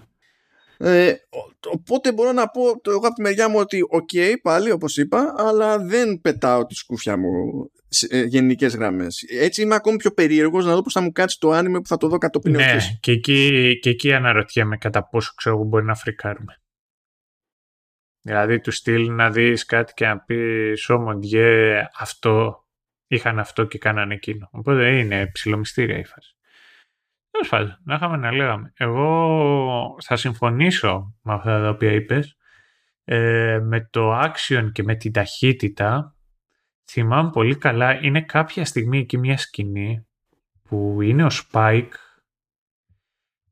κάπου παίζει κάτι ξύλο και κάτι τέτοια και δείχνει ένα πλάνο που σταματάει να επικεντρώνεται ξέρω, στο Spike σαν Spike και επικεντρώνεται στη σκιά του η οποία σκιά του είναι CGI και ρε εκεί είχε ακριβώς το timing και την ενέργεια την οποία περίμενα ότι θα έχει και στην υπόλοιπη σειρά. Και λέω να λέω δεν είναι τόσο αναπήρη δεν χρειάστηκε να μπει CGI και να επιλέξουν το ρυθμό με τον οποίο θα κινηθούν και το fluency τη ροή των, των κινήσεων στα, στις σκηνές εκεί οι δράσεις μια χαρά θα καταφέρνουν. Ε, αυτό είναι το ένα. Μετά το άλλο, το οποίο έχω εγώ να πω για τη σειρά είναι το εξής. Ε, νιώθω το ότι όσο προ... Πώς να, το, πώς να το θέσω. Εμείς οι δύο είμαστε ψηλοαναγκασμένοι να τις τελειώνουμε αυτές τις σειρές. Ανεξαρτήτως πεπιθήσεων. Δηλαδή δεν τελειώνω, δεν αφήνω ποτέ κάτι στη μέση. Ε, παρόλα αυτά αυτή η σειρά έχει πολύ πιο ενδιαφέρον προς το τέλος. Όχι Sony και Ντε επειδή γίνεται τζέρτζελο και δείχνει πραγματάκια. Έχει περισσότερο ενδιαφέρον στο τέλος διότι έχει δεθεί με τους χαρακτήρες καθότι υπάρχουν επεισόδια τα οποία είναι θεματικά για κάθε έναν από όλους αυτούς τους χαρακτήρες και είναι μυστήριο το εξής γεγονός το ότι ενώ τα ίδια αυτά τα ατομικά επεισόδια δεν είναι, είναι ψιλοβαρετά. Το resolution και εκεί τα οποία φτάνουν προσδίδει μέσα στη σχέση των χαρακτήρων. Και είναι μια πολύ μυστήρια φάση. Είναι πώς να σου το πω, υπάρχει payoff, αλλά το build-up δεν είναι εκεί. Ναι, ναι, ναι. Όχι, ε, συμφωνώ. Συμφωνώ. Ε, άρε, τα είπα και ωραία. Έλα. Αλλά πρέπει τέτοιο. Πρέπει να αρχίσουμε τα spoilers ώστε αυτά τα πράγματα να τα πάρουν μορφή. Ναι. ναι. You know the drill. Προφυλαχτείτε. Δεν είναι πολύ αστείο που γυρνάς εσύ και λες πρέπει να αρχίσουμε τα spoilers. Ναι, αλλά τουλάχιστον δηλαδή... εγώ προειδοποιώ Σταύρο, προειδοποιώ Σταύρο, δεν χαλάω ε, την παρακολούθηση του Death Note σε, σε φίλους γνωστούς και ξαδέρφους. Αυτό το οποίο το, με έχεις κατηγορήσει εκατό φορές, έχω πολύ καλή μνήμη δεν, δεν θα το αρνηθώ ξεκάθαρα, διότι δεν το θυμάμαι. Λες ότι το έχω κάνει εσκεμένα, αυτό πάει κόντρα στις αρχές μου. Δεν σου λέω ότι το έχεις κάνει εσκεμένα, σου λέω ότι το έχεις κάνει. Το να πάει ήταν brain ναι. fart, ήταν brain fart, απλά συνέβη. Ήταν, ε. αυτό είναι πιο πιθανό. Αρνούμε το, αρνούμε το δόλο. Εντάξει, ποιο δόλο, δεν με νοιάζει να σου καταλογίσω δόλο. Χαίρομαι πολύ. Και θα πω το χειρότερο ε, spoiler το οποίο έφαγα. Το, το έφαγα φέτος αρχές ο, Οκτώβρη. Ψιλογνωστή, καθόμαστε μαζί στο τραπέζι, είναι εκεί οι φίλοι μου και ένας άλλος τυπάς. Συζητάνε εκεί οι φίλοι μας, α, είχαμε να πάμε να δούμε αυτή την ταινία, ναι. Έλα ρε και πετύχαμε τον άλλο τον τυπά, πετάγεται ο άλλος, ναι ρε, ρε σας είπα να μην πάτε να το δείτε. Και γυρνάνε οι φίλοι μου και λένε, ρε εσύ, πριν μπούμε μέσα στην ταινία, γυρνάς και μας λες, μην πάτε να το δείτε. Παπ, και μας πετάς το spoiler της τέτοιας. Της ταινίας και με λες, είναι μαλαϊκία, μην πάτε να το δείτε. Εκεί. Και εκείνη την ώρα γυρνάει αυτός κόσμος εκεί και τα λοιπά. Εγώ φταίω ρε που γίνεται μπουπ και το ξαναπετάει μπροστά σε όλους μας το spoiler. Ανέβασα παλμούς εκείνη την ώρα. Ευτυχώ είχε τσίπουρο και τους κατέβασα. Λοιπόν, πάμε στα spoiler. Πάμε. Bounty Hunters λοιπόν είπαμε οι Jet και Spike. Ε, ξεκινάνε με ένα Bounty Hunting εκεί πέρα. Καταλήγουν να κυνηγάνε ένα, ένα ζευγάρι που έχει κάποια σχέση με το Syndicate. Το Syndicate είναι σαν να λέμε η μαφία. Κάπως έτσι. Mm. Corporate μαφία. Ναι. Και το συγκεκριμένο ζευγάρι υποτίθεται ότι έχει καβατζώσει εκεί ένα ε, ας το πούμε ναρκωτικό, αν και τεχνικώς δεν το λες ναρκωτικό αυτό το πράγμα.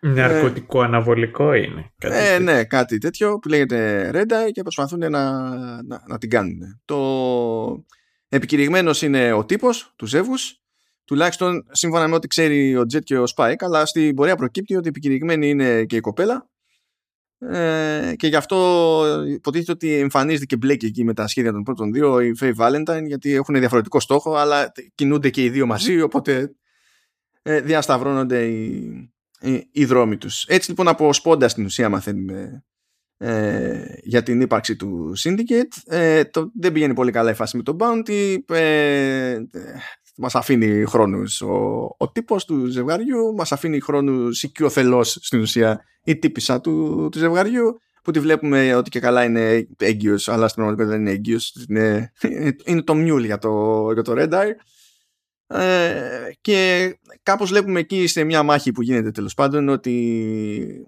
ε, κάποιος, αναγνωρί, ε, κάποιος από Syndicate μεριά αναγνωρίζει τον Spike και αναγνωρίζει ότι είναι τον γνωρίζει ως κάποιον που λέγεται Fearless και έτσι ο Spike επειδή κρύβεται υποτίθεται από το Syndicate ε, τους έφαγε εκεί πέρα λάγανο γιατί το ζήτημα ήταν να μην γυρίσει κανένας και να μεταφέρει αυτή την πληροφορία. Του ξέφυγε ένας όπως συμβαίνει σε τέτοιες καταστάσεις οπότε πλέον είμαστε στη φάση που το Syndicate ξέρει ότι ο, ο Fearless που υποτίθεται ότι έπρεπε να ο Παύλας Spike που υποτίθεται ότι τον είχαν φάει λάχανο και σου λέει εντάξει κομπλέ είναι νεκρός ε, δεν είναι νεκρός οπότε ούψ πακέτο ε, να σε διακόψω μία φορά, εύχομαι να μην σε διακόψω και πολλές περισσότερες.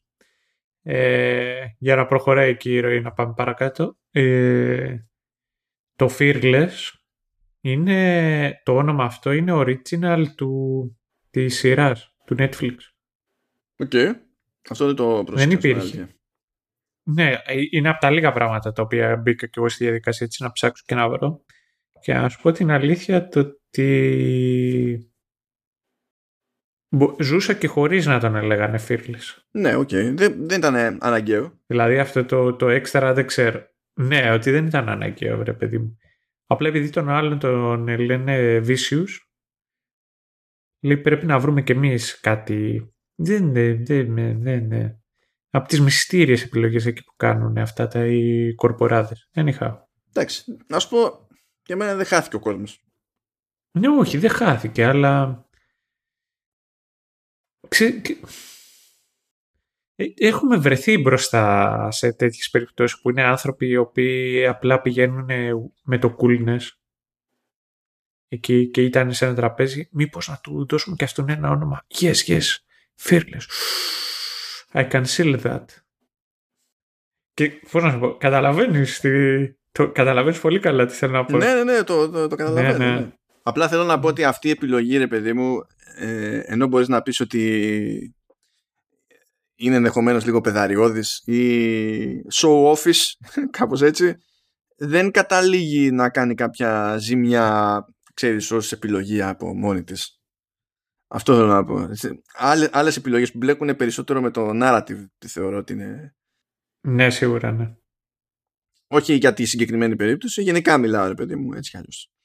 Ε, έχω highlights, αλλά θα τα αφήσω για το τέλος τα highlights. Πάμε εκεί πέρα κατευθείαν, προχωράμε. Αλλάζουν bounty, καινούριο στόχος, πρέπει να βγάλουν κανένα φράγκο στη τελική και στην προηγούμενη απέτυχαν, όπως αντιλαμβάνεστε. Ε, κάτι το οποίο είναι theme γενικά, γιατί και στο άνοιγμα της σειράς αποτυγχάνουν σε άλλο bounty από την άποψη ότι πετύχανε το, το στόχος. Βέβαια έπρεπε να αφήσουν και άλλους ζωντανούς για να πάρουν περισσότερα λεφτά. Δεν το πετύχανε αυτό, ας το πούμε ευγενικά και έκαναν τόσο σαματά, έγιναν, έγινε τόση ζημιά που από το ρεφάρισμα που έγινε για τις ζημιές που προκάλεσαν μείνανε με ψίχουλα. Γενικά δεν, δεν το έχουν τα παιδιά σαν bounty hunters. Είναι, είναι γενικό αυτό το πραγματάκι. Λοιπόν, πάμε, ψάχνουν ένα ε, βομβιστή εκεί που είναι, με, είναι κουλός, είναι με ένα χέρι. Εν τω μεταξύ το Syndicate στέλνει εκεί πέρα ένα πληρωμένο δολοφόνο για να, για να σφυρίξει εκεί στο, στον Spike δεν πολύ λειτουργεί ούτε και αυτό. Ο, ο Spike δεν λέει τίποτα σε κανέναν. Κάνει, κάνει αβαβά.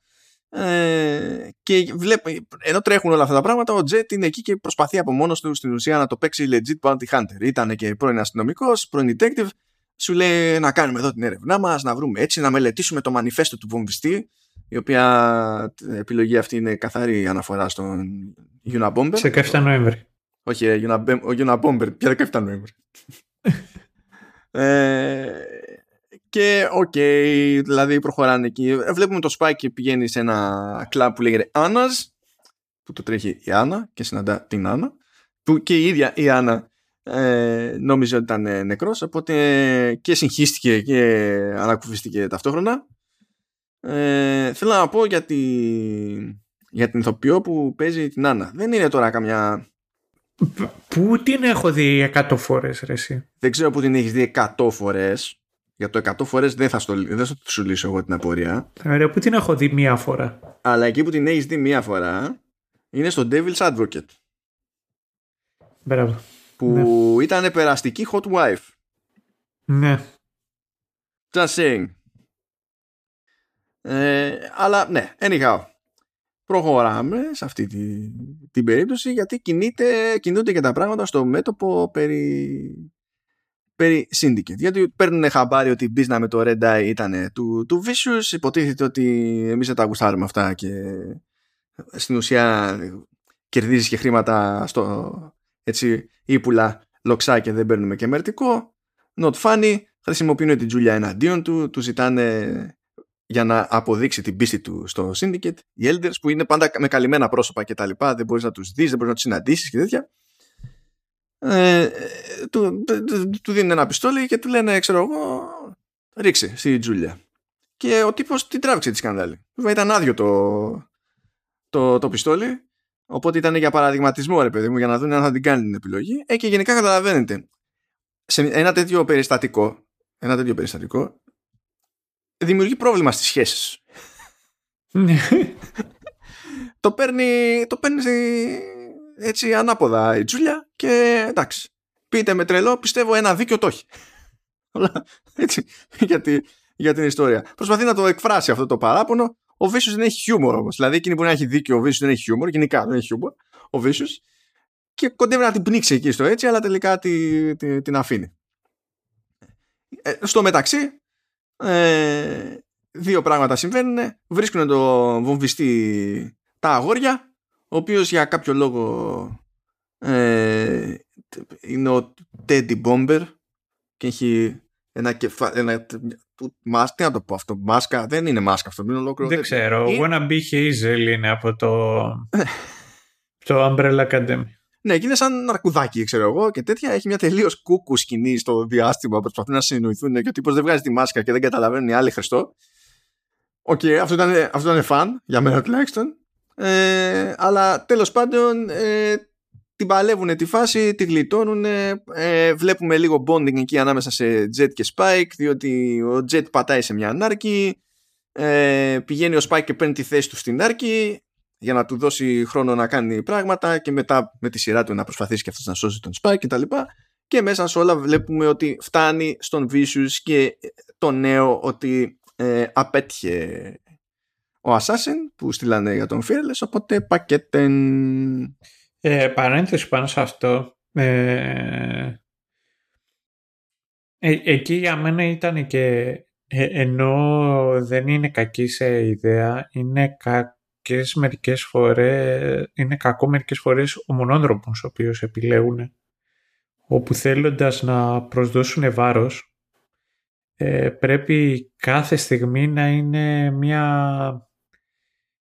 Να, πώς να πω, για να έρθουν πιο κοντά πρέπει να μιλάμε ότι οι δύο χαρακτήρες βρίσκονται σε μια κατάσταση ζωής ή θανάτου. Και το ίδιο ισχύει και στη συγκεκριμένη περίπτωση. Δηλαδή θα ήταν cool και ωραίο ακόμα και αν δεν ήταν, πώς να σου πω, αν, αν μπορείς, ακόμα και το ότι σου δίνω το τελευταίο κομμάτι, τι να σου πω, πήγα να πω του κρουασάν, αλλά θυμήθηκα ότι η γωνία του κρουασάν δεν έχει μέσα σοκολάτα. Οπότε εκεί μπορώ να σου πω ότι είναι τέτοιο sugar coating αυτό. Τι να πω. Τι είναι το τελευταίο πράγμα εσύ που δεν θα δίνεις; Της μπριζόλα σου; Δεν είναι απαραίτητο. Τι, δεν θα έδινα της μπριζόλας μου. Ε, ρε εσύ πες ότι το, το, να δώσω ξέρω το τελευταίο κομμάτι της σοκολάτας μου. Αυτό. Εγώ θυμάμαι π.χ. είχα ένα τσιντσιλά για δύο και, είχα... και είχαμε πολύ ωραία φραουλιά. Και θυμάμαι είχα μοιραστεί μαζί με το τσιμψιλά τη τελευταία φράουλα αυτής φραουλιάς που ήταν απίστευτη. Και ήταν εκεί bonding στιγμή με μένα και το τσιντσιλά μου. Καταλαβες. Τέτοιου είδους στιγμές bonding μπορεί να γίνει και μεταξύ ενός ανθρώπου και τσιντσιλά και, με, και μιας φράουλας. Δεν είναι ανάγκη τώρα ανάρκη και δύο άνθρωποι. Τι είναι αυτά; Συνέχισε. Προχωράμε εντάχει γιατί τον βλέπω τέτοιο. Έχει περίεργες διαθέσεις του Σταύρος σήμερα. Ναι, αυτά ναι. Ε, προχωράμε λοιπόν. Η γνώση κάνει κύκλο, τα νέα κάνουν κύκλο ως συνήθως και είμαστε αυτό. Δηλαδή ήμασταν στο ε, The Syndicate Knows. Ε, μετά ο, ε, Vicious Knows ε, για Assassins και τα λοιπά ε, μετά Spike knows that Vicious knows. Κάνει κύκλο αυτό το, το πράγμα. Και τέλος πάντων μαζεύεται εκεί, προσπαθεί να κρυφτεί. Ο Τζέτ μεταξύ προσπαθεί να βρει λεφτά για να πάρει μια κούκλα συγκεκριμένη που είναι δημοφιλής στην κόρη του. Αυτό είναι theme σε αυτό το επεισόδιο, διότι μονίμως πάνε πράγματα στραβά ε, και η λεφτά ε, βρίσκει η κούκλα, διαλύεται η κούκλα, ε, μετά δεν ξέρει τι να γίνει για να βρει δώρο κτλ. Γιατί φυσικά ψάχνουν έναν άλλον επικηρυγμένο εκεί, ο οποίος χρησιμοποιεί και ένα γκατζετάκι εκεί για να αλλάζει τη, τη μάπα του. Ε, είναι ο, ο Χακίμ έχει ένα fight εκεί πέρα στη, σε μια ταράτσα, κάτι πάει να γίνει λίγο. Το οποίο δεν ήταν κακό. αυτό πάνω να πω ότι αυτό ε, κάτι, κάτι πάει να γίνει σαν, σαν φάση, σαν σκηνή δράσης, αλλά ναι, okay, ε, να πούμε ότι συγκεκριμένος ο Χακίμ προκύπτει ότι ε, είχε κάποια ταξικά ζητήματα διότι είχε μείνει η οικογένειά του στο δρόμο που ήταν στην ουσία ε, από ό,τι κατάλαβα πάνω κάτω υπηρετικό προσωπικό σε πλουσίους και για να τους πονέσει τους πλουσίους ήθελε να τους κλέψει τα σκυλιά και να τα σκοτώσει. Γιατί για κάποιο λόγο που δεν διευκρινίζεται τα σκυλιά είναι πολύ μυστηριά περίπτωση στον κόσμο του Cowboy Bebop είναι πανάκριβο να τα πάρεις και πηγαίνουν πακέτο με ειδικό φόρο που κάνει πανάκριβο και τη συντήρησή του. Δηλαδή τα, τα κρατάω ακόμα. Ναι, φόρο πολυτελείας είναι λες και έχεις σκάφος πάνω από 6 μέτρα. Ναι, δηλαδή κά, κάτι τέτοιο. Ε, τι να πω επί του θέματος. Ε, εγώ αυτό το οποίο δεν έχω καταλάβει είναι ότι κάτι είχε πάει σκατά στη γη. Αλλά ρε εσύ δεν πήρα χαμπάρι κιόλας ότι γίνεται. Δηλαδή η γη είναι κατοίκητη. Ναι, δεν το πιάνει. Το θέμα δεν το πιάνει. Νομίζω, νομίζω από πράγματα που έχω δει τελείως δηλαδή στο ξέμπαρκο, νομίζω ότι το άνιμε το πιάνει περισσότερο αυτό το θέμα. Αλλά εδώ είναι ναι. φάση δεν μας νοιάζει. Δηλαδή, ό,τι έγινε, έγινε. Κάπως έτσι. Ναι, ρε, εσύ, αλλά λιγάκι παραπάνω το πιάνανε και πιο πολύ dramatize θα μπορούσαν να δώσουν σε κάποιους χαρακτήρες και τα εξαχτίζανε ένα ψηλό λόρο. Ναι, ναι, ναι, τώρα τι να σου πω.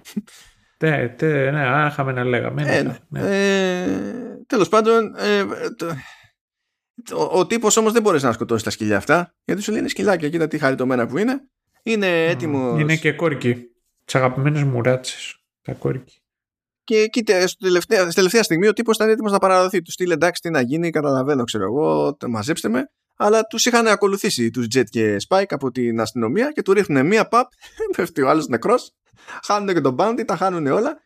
Μένει ο, ο Jet με, με, ένα σκυλί, με ένα κόρκι που το βαφτίζει η Άιν και σου λέει εντάξει φρήκαμε δώρο για την, για την κοράκλα την Κίμη που θα το στείλουμε εκεί τώρα στην πρώην που είναι με τον Νιν ο οποίος Νιν ήταν συνάδελφος αστυνομικός και το θεωρούμε ότι αυτός μας είχε προδώσει και φορτωθήκαμε ε, φορτωθήκαμε έγκλημα που δεν διαπράξαμε και φάγαμε και φυλάκα και και και παίζουν κάτι εντάσεις εκεί πέρα. Η πρώην δεν ενθουσιάζεται με την όλη φάση γιατί σου λέει πώς θα πληρώσουμε το φόρο; Είσαι τρελός, πάρ το πίσω.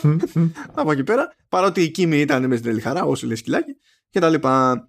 Ε, παράλληλα, ο Vicious σκοτώνει τους πάντες που είχαν σχέση με την παραγωγή και τη διανομή Red Eye ώστε να μην υπάρχει κανένας να τον δώσει, ας πούμε. Και σου λέει, όταν επανέλθουμε στο άθλημα, θα πάρουμε άλλους. Ναι, Αναλώσιμη είναι έτσι κι Η Τζούλια μιλάει στην Άννα για το πόσο, γιατί, για ε, το πώς ζει στην καθημερινότητά της με το, με το φόβο λόγω γενικά του χαρακτήρα και της συμπεριφοράς του, του Vicious και μιας και μένουμε στα του Vicious έτσι στο τελείωμα ο Fearless κάνει μια απόπειρα να, το, να του τη σφυρίξει με sniper rifle αν και ήταν περισσότερο απόπειρα εκφοβισμού πιστεύω διότι ναι, το έπαιξε έτσι λίγο και μετά την πρώτη που ποντάρισε και εκείνος ότι θα παίζει αλεξίσφαιρο γυαλί, ξέρω, αλεξίσφαιρο τζάμι στο αμάξι κτλ. Μετά την πρώτη απόπειρα, ε, απλά σηκώθηκε και έφυγε. Ήταν πιο πολύ statement παρά κάτι άλλο. Mm.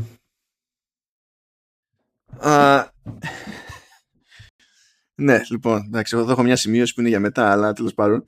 Ε, προχωράμε. Ε, μαθαίνουμε ότι η Φέη έχει χάσει τη μνήμη της, δεν έχει ιδέα ποια είναι παρότι η Βολοδέν είναι εκεί περίπου δύο χρόνια. Αυτό που έχει πάρει χαμπάρι είναι ότι και καλά έμεινε περισσότερο από όσο έπρεπε σε, ε, σε cryostasis και συχνά στις ίδιες περιπτώσεις σημαίνει ότι όταν ξυπνάς ε, έχει σπάθει αμνησία και τέλος πάντων ένας τυπάς το εκμεταλλεύεται αυτό το πράγμα ώστε να πάρει κάποιες αποζημιώσεις και να τις καβατζώνει εκείνος γιατί έτσι κι αλλιώς οι άλλοι δεν θυμούνται μετά ποιοι είναι, τι κάνουν, πού πάνε και ό,τι να είναι ε, και μέσα σε όλη αυτή την μπλεκτάνη ήταν, ε, είχε χωθεί και μία τύπησα που το έπαιζε ότι είναι η μάνα της για να το φάει και η ίδια η Φέη το, το παραμύθι. Οπότε θέλει να πάρει το αίμα της πίσω και θέλει να φτάσει και στο identikit και καλά ένα, ό,τι τέλος πάντων μπορεί να έχει αφήσει κάποιος από αντικείμενα που να μπορούν να δείξουν σε αυτόν που βγήκε από cryostasis το, το ποιος είναι, τι έπαιζε από παρελθόν κτλ. Ε, η Φέη που είναι και πολύ έτσι κότσι καταλήγει κουτσά στραβά να ζητά τη βοήθεια των, των υπολείπων δύο διότι προσπάθησε τέλος πάντων βρήκε τον τυπά που συμμετείχε στην απάτη αλλά της τον φάγανε κάτι Echo Warriors που εγώ τους έχω σημειωμένους εδώ ως Echo Morons. Δεν ξέρω αν είναι γιατί είναι, κάτι, είναι, είναι μια οικογένεια ηλίθιων που την έχουν δει ότι είναι ε, η Greenpeace αλλά στο τέρμα ηλίθιο. Θέλουν να κάνουν ένα point δικό τους. Παιδιά απλά θα πω ότι αποτυγχάνουν και μέσα στην αποτυχία τους καταφέρνουν και μεταμορφώνουν και τον στόχο της Φέη σε δέντρο το οποίο βρίσκει η Φέη και προσπαθεί να βρει το τηλέφωνο του που έχει στοιχεία χρήσιμα για την ίδια οπότε βάζει σε ό,τι μοιάζει ότι κάποτε ήταν τσέπη ξέρω εγώ or something στο δέντρο μετά βάζει και σε ένα σημείο που δεν υποτίθεται ότι ήταν τσέπη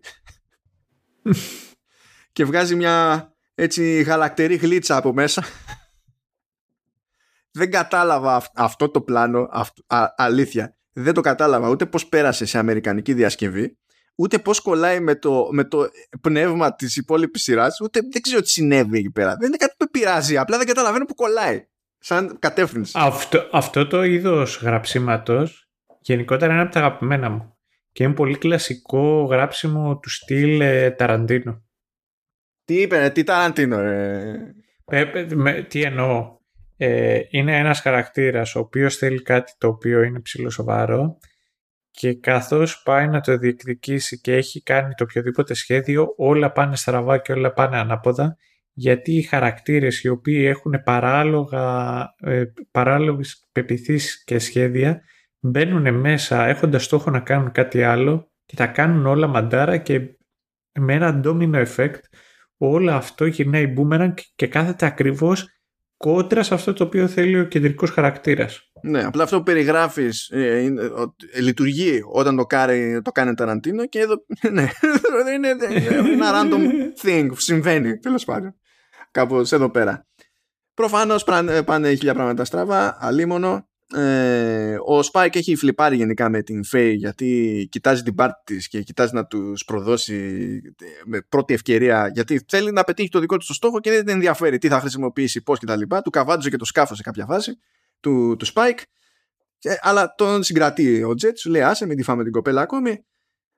Πάνε όλα στραβά και στο κρίσιμο σημείο εκεί που όντως τη βοηθάνε την, την Faye άλλοι δύο αλλά πηγαίνει όπως πηγαίνει η φάση και είναι λίγο πριν το, το θανατά ε, αφήνει το στόχο της η, η Φέη δεν την παλεύει γυρνάει πίσω και τους μαζεύει και κρασάρει κιόλας.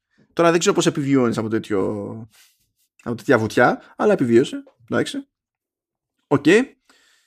ε, Αυτά τρέχουν στο ένα μέτωπο και στο μέτωπο από Syndicate μεριά βλέπουμε την Νάνα να ζητάει την, Νάνα, λέω, την, την Τζούλια να ζητάει από την Νάνα να κανονίσει μια, μια συζήτηση, μια κουβέντα με τη Μάο που η Μάο είναι από τους κάπου στο Syndicate. Κάπως έτσι είναι κάτω από Elders που είναι για καλά ναι, ναι. πρώτοι ως μούρες. Αλλά είναι τέλος πάντων οι, οι σαρδελάδες είναι οι...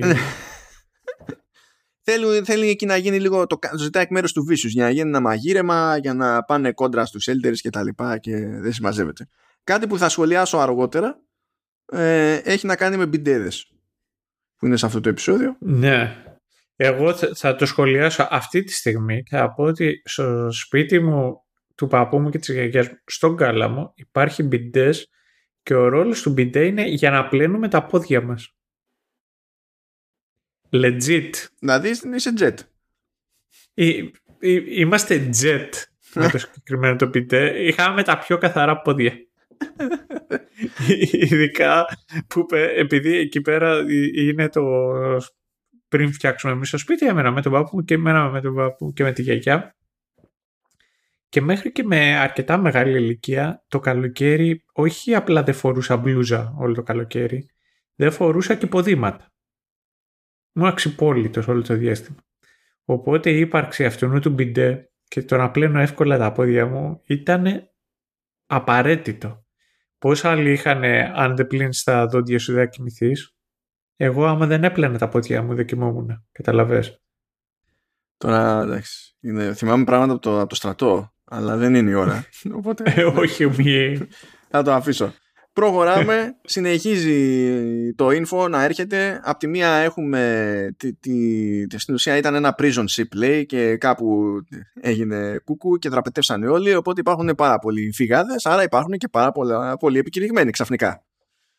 Ε, ένας εξ αυτών είναι ένας τύπος που λέγεται Ουντάι και υποτίθεται ότι έχει σχέση με όλο αυτό που χρεώθηκε αδίκως ο Τζέτ στο παρελθόν. Οπότε σου λέει: Εγώ θα στα πάρω εκεί πέρα και πηγαίνει και κάνει κονέ, μάλιστα και με τον παλιό του το συνεργάτη στην αστυνομία που λέγεται FAD. Δεν ξέρω αν είναι, λέγονταν FAD επειδή απλά περνάει κάποια στιγμή, σαν όλε τι μόδε. Ε, αλλά τέλος πάντων λέγεται FAD. Πώ λένε ρε τον. Ε, από τα Looney Tunes. Τον κυνηγό. FAD. Ναι, ναι, ναι, ναι Elmer FAD. Ναι, Απλά εκεί είναι νομίζω με τέτοιο. Είναι με U και Double D, κάτι τέτοιο. Anyway οπότε τρέχει σε εκείνη τη φάση εκείνη η υπόθεση. Ε, παιδιά, σε χρόνο μηδέν, δηλαδή τηλεγραφείται αυτό το πράγμα. Δηλαδή καταλαβαίνεις πολύ γρήγορα ότι ο Φαντ είναι κάτι ύποπτο εκεί πέρα. Και τελικά μαθαίνουμε ναι, ότι ναι, εκείνος ναι, ήταν που, το, που τον πρόδωσε. Ε, μαθαίνουμε μέσα σε αυτή την ιστορία ότι ο Τσάλμερ που τον έχει στην Μπούκα, που είναι ο νυν της πρώην του τέλος πάντων, ε, στην ουσία δεν είναι τόσο σκουπίδι και προσπαθούσαν και αυτοί να πιάσουν το, το, το, τον Φαντ γιατί είχαν υποψιαστεί ότι κάτι έπαιζε αλλά επειδή τους έφαγε όλους ο Τζετς, σου λέει μπράβο, συγχαρητήρια. Λέει ο Τσάλμερς, λέει στην ουσία έφαγε στο τελευταίο που μπορούσε να ε, αποδείξει ότι κατηγορήθηκε αδίκω. Οπότε τα φλακ. Αλλά τέλος πάντων τι να κάνουμε. Life is life. Από, αυτό είναι το, το ένα το μέτωπο. Στο άλλο το μέτωπο υποτίθεται ότι τους άφησε ο Τζετς τους υπολείπους. Λέει τόσοι στόχοι είναι, διαλέξτε έναν και πηγαίνετε να χωθείτε. Αδυνατούν να συμφωνήσουν σε οποιονδήποτε. Λιγοστεύουν οι στόχοι εντωμεταξύ. Και απλά οι τύποι κολοβαράνε. Όπως κολοβαράει και εδώ πέρα ο καιρός. Δεν ξέρω τώρα τι θα πιάσουν ναι, τα μικρόφωνά ναι, μας. Και γίνεται της κακομοίρας. Ναι, δεν ξέρω από ποιανού το μικρόφωνο θα ακουστεί. Ναι, θα δούμε. Τώρα, εγώ θα το βάλω να καθαρίσει. Δεν ξέρω τι θα γίνει, τι μαγεία θα κάνει το software. Άμα ό,τι επιβιώσει, επιβίωσε. Αν δεν, έχω πούμε πολύ καλό software. Τι να πω. Αλλά παίζει χαμός τώρα απ' έξω. παίζει χαμός. Αληθινός. Και συνεχάμε παρόλα αυτά, γιατί έχουμε και εδώ πέρα χαμό. Ε, Τέλος πάντων, σε αυτό το επεισόδιο δένεται λίγο περισσότερο Spike με την Faye, γιατί με ένα, ας το πούμε, pissing contest που τρέχει, καθώς δεν μπορούν να διαλέξουν στόχο, ε, δέχεται κάποια από τα κατορθώματα της Faye και συνειδητοποιεί ότι α, είσαι legit party hunter, εντάξει το δέχομαι. Ε, και άλλος ένας ε, συνειδητοποιεί κάτι που δεν ήξερε προηγουμένως και αυτός ο ένας είναι η Τζούλια που παίρνει χαμπάρι ότι ο Φίρλε ζει, που τον είχε και αυτή για νεκρό. Mm. Το οποίο είναι λίγο problem διότι έχουμε καταλάβει στο μεταξύ ότι ο, ο Fearless Παύλας Spike είχε σκάλαμα με την Τζούλια και ότι κάτι έπαιζε εκεί πέρα. Οπότε hm, hm, είναι, είναι, είναι κάπως έτσι. Τώρα πάμε εδώ στο ας το πούμε έκτο επεισόδιο. Είναι ένα, το, στο έκτο, το έκτο επεισόδιο είναι πρέπει να είναι το χειρότερό μου στην όλη φάση. Ε, ναι, ήταν αυτά τα επεισόδια, ήταν αυτά τα τρία επεισόδια στη σειρά τρία. Τέλος πάντων, ήταν δύο τα οποία ήταν, ε, όχι ακριβώς πότε, αλλά ήταν και τα δύο που είχαν να κάνουν με το backstory το χαρακτήρα. Ναι, γενικά εκεί που πάνε να κάνουν με backstory που, το, που είναι χωστό και φαίνεται ότι είναι χωστό, ε, γενικά δεν τα πάει καλά. Το ένα ήταν το κομμάτι εκεί με, το, με τον Jet, που δεν είναι το χειρότερο, μπορώ να πω. Και να πω, και να πω εγώ την αμαρτία μου, εγώ ο, λατρεύω τα νουάρ. Ναι, αυτό ήταν στημένο σαν νουάρ. Βασικά, παρά τη, παρά τη jazz, ε, θα μου πεις, πάνω να πει αυτό, σωστό. Ε, γενικά το story αυτό είναι πάνω κάτω νουάρ. Δηλαδή όλο το cowboy. Μπορεί η αισθητική του να μην είναι νουάρ, αλλά τα, έχει βασικά στοιχεία από νουάρ. Εξού και στην αρχή που είπα Τζούλια, Φαμφατάλ και τα λοιπά, πηγαίνουν λίγο πακέτο αυτά. Λοιπόν, παιδιά, κοιτάξτε, εδώ πέρα τρέχουν δύο πράγματα. Απ' τη μία έχει στα μπάρι ένα στόχο που υποτίθεται ότι είναι πολύ επικίνδυνος ή, ή απλά ανύπαρκτος και είναι μύθος, ξέρω εγώ. Το σταμπάρι ο Spike σου λέει Πάω. Είναι ο Σάι Μπάμπα που τώρα είναι γνωστός ω Dr. Λόντε και τα λοιπά. Όλο αυτό είναι μια κούκου ιστορία που στην πραγματικότητα δεν υπάρχει ο στόχος. Είναι ένα AI που σε βάζει εκεί πέρα να τρυπάρεις και παίρνει δεδομένα από, από το μυαλό σου και να το ανρουφήξει ό,τι θέλεις. Στην ουσία σε αφήνει σέκο και είναι χαρούμενο το AI και πάει παρακάτω. Και εκεί βλέπουμε τον Spike να κολλάει σε μια λούπα γιατί τον σπρώχνει η τεχνητή νοημοσύνη στην ουσία στο να ξεκολλήσει από την Τζούλια. Και σε αυτή τη λούπα γίνεται, δηλαδή αντιστέκεται εκείνος, μετά αλλάζει η λούπα λίγο από την πλευρά του, της τεχνητής νοημοσύνης για να τον σπρώξει προς τα εκεί που θέλει και ξανά μανά και ξανά μανά και ξανά μανά και αυτός είναι ένας έτσι, έτσι μακρόστρος τρόπος για να δούμε ότι ε, αυτό το σκάλωμα δεν ξεπερνιέται. Ακόμη και όταν υπονοείται ότι μπορεί να το κάνει τελικά το βήμα, απλά λίγο αργότερα προκύπτει ότι τελικά δεν το έκανε το, το βήμα. Και αντιστάθηκε ρε παιδί μου Spike. Αυτό είναι το ένα το κομμάτι που τέλος πάντων πολύ χαμός για το τίποτα. Ε, απλά για να χρησιμοποιήσει κάποιος στο τέλος το railgun και να φανεί χρήσιμο μία φορά. Ναι, ε, εμένα αυτό το οποίο μου άρεσε στη, στη συγκεκριμένη σκηνή είναι ο τρόπος με τον οποίο χρησιμοποιούσε το saturation για να δείξει ότι κάτι πήγαινε off. Ναι, στην εικόνα, ναι. ναι. Mm. Αυτό μου άρεσε. Δηλαδή, καλλιτεχνικά ήταν κάτι το οποίο τέτοιο μου τέριαζε. Ναι, ήταν, σε σημεία ήταν εκτός εστίασης. Γενικά έπαιζε το λεγόμενο chromatic aberration ε, και έπαιζε όντως και με το ε, και με saturation στο χρώμα που δεν πρόκειται να θυμηθώ αυτή τη στιγμή τον όρο στα ελληνικά. Λυπάμαι. Ναι. Ε, και το άλλο το ξέμπαρκο που παίζει είναι ότι στην αρχή του επεισοδίου και παίζει ένα κάποιο ρόλο μέχρι το τέλος του επεισοδίου αυτού αλλά μετά τέλος, the end είναι ότι σκάει μια τύψα που είναι μηχανικός για να βοηθήσει με επισκευή στο, στο σκάφος, στο Bebop ε, και κάνει ένα κονέ εκεί πέρα με την Φέη παίζει ένα λεσβιακό ενθουσιάζεται η Φέη διότι δύο χρόνια είναι που έχει βγει από τον πάγο, δεν θυμάται τίποτα και από ό,τι μαθαίνουμε δεν έκανε καν σεξ αυτά τα δύο χρόνια. Από ό,τι καταλαβαίνει το οργάσμο ανοίγουν ορίζοντε. Mm. Και να μην ήταν ο πρώτος ever, για αυτήν ήταν ο πρώτος ever. Οπότε, οκ, okay, εντάξει. Αυτό το πράγμα, μόλις το είδα, αναρωτήθηκα για το αν υπάρχει στο, στο πρωτότυπο. Και φυσικά δεν υπάρχει στο πρωτότυπο. Και είναι, θεωρώ ότι αυτή η, η, η παρέμβαση είναι βλακώδης διότι δεν οδηγεί πουθενά. Άμα πιάνανε μετά τη, ε, τη, ε, τη λεσβία τη μηχανικό και την χρησιμοποιούσαν και παρακάτω κάπως θα έλεγα τουλάχιστον βάλανε κάτι ε, μέσα ρε παιδί μου επειδή θέλανε να πετύχουν κάτι. Τώρα πραγματικά αυτό είναι μια μπουρδα. Ναι, ισχύει. Εγώ αυτό το οποίο έχω να πω είναι ότι εκτός από τον Μπερλάντι ε, 9 στις 10 φορές άμα έχουμε να κάνουμε με γκέι χαρακτήρα έχουμε να κάνουμε με λεσβίες. Μη μου πεις ότι είναι και ωραίες λεσβίες. Ναι, και ωραίες λεσβίες. Ε, όχι. Θες να υπονοείς ότι αυτό δεν είναι ε, ειλικρινώς προοδευτικό και ότι είναι κάτι άλλο, ότι παίζει σκοπιμότητα; Ε, έγινε το μεταξύ ψηλό Τζέρτζελο και τα λοιπά. Τώρα εγώ είμαι απίστευτα μεγάλος φαν του Σάτμαν του Γκέιμαν. Και περιμένω τώρα πώς και πώς πότε θα σκάσει και αυτό στο Netflix. Δεν ξέρω τι να περιμένω πραγματικά, αλλά αν, αν μη τι άλλο θα το δω και εσύ είναι το τελευταίο πράγμα που θα δω στη ζωή μου. Ε, απλά να σου πω, μην λες τέτοιες μεγάλες κουβέντες, γιατί... Lord of the Rings είναι το τελευταίο πράγμα. Κάθε Δεκέμβρη, για όσους δεν ξέρετε, διαβάζω, εδώ φέτος κλείνω 20 χρόνια που διαβάζω τα βιβλία. Χα! Είμαι πιο nerd από εσάς, nerds. λοιπόν, ε, και α, αυτός ο οποίος έκανε τον, ε, τον LGBTQ τέλος πάντων που είναι στο Αν, ε, Ansbar. Α, ναι, αυτός ήταν πολύ, αυτός σαν, ε, ενώ δεν είχε, πάλι δεν είχε χρησιμότητα σαν χαρακτήρας, αλλά αυτό που κάνανε σε επίπεδο επιλογής ε, ε, ηθοποιού, κορποστασιάς και, και make-up και στυλ, αυτό το, το τεχνικό της υπόθεσης ήταν πολύ καλό. Ισχύει. Αυτό θα είναι στο Sandman και θα κάνει έναν από τους Eternals, το The Desire, έτσι λέγεται. Και έχει ενδιαφέρον διότι και μέσα στο graphic novel ε, η Desire ήταν ανδρότζινος.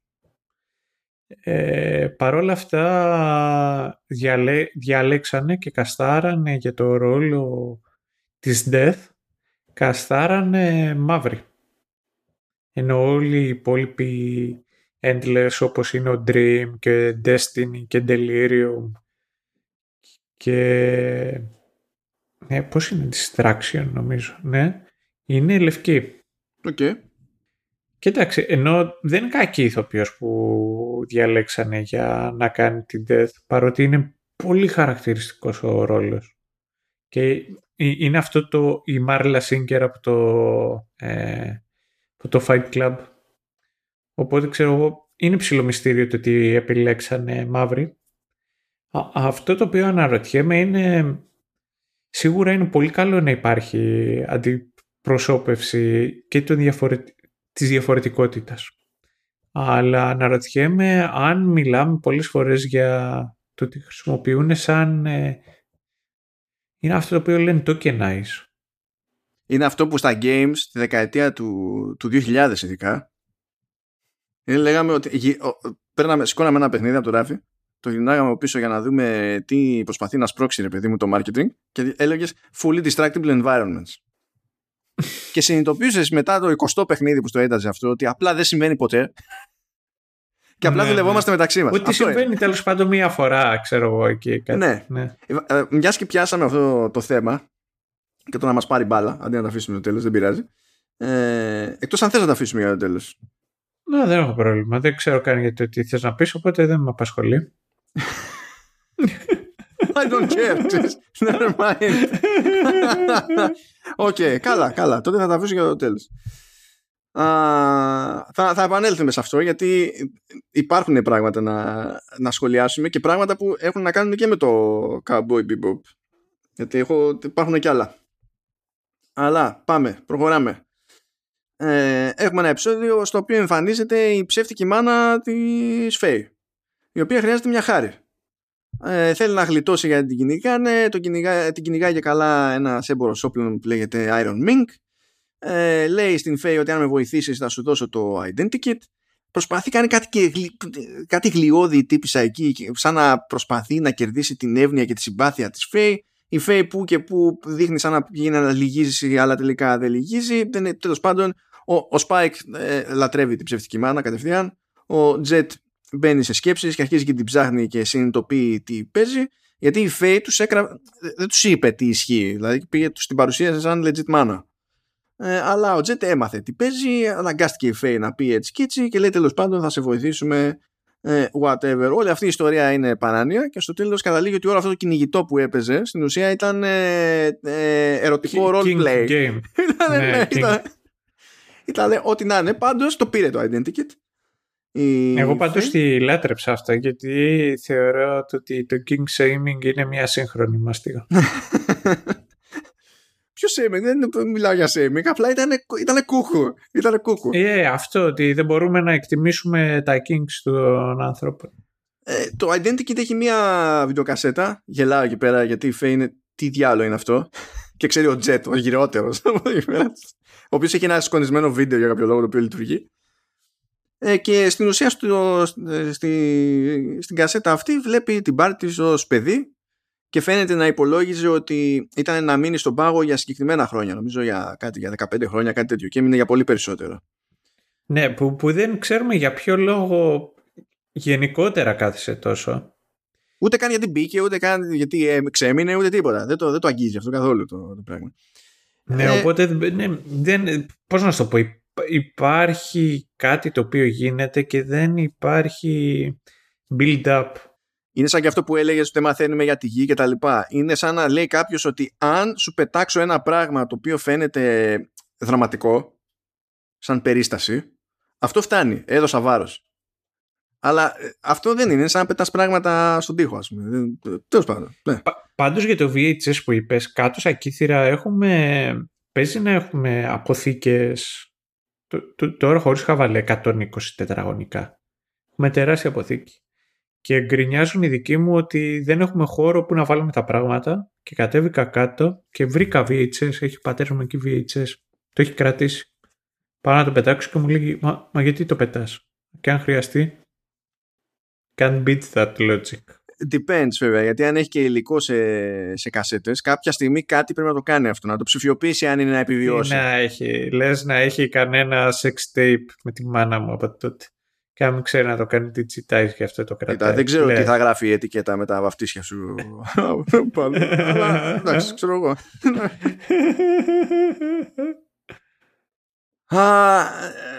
αυτό είναι λοιπόν το ένα μέτωπο εκεί πέρα και ε, στο, στην πάντα με Syndicate έχουμε επίσης κινητικότητα διότι συναντιέται ο Vicious με την Μάο και τον λεγόμενο Ευνούχο ο οποίος λέγεται ευνούχος ε, επειδή κάνει τους άλλους ευνούχους με κάτι λεπίδια δεν λειτουργεί ε, δεν έπρεπε να λέγεται Βυζαντινός Αυτοκράτορας. Ναι ναι.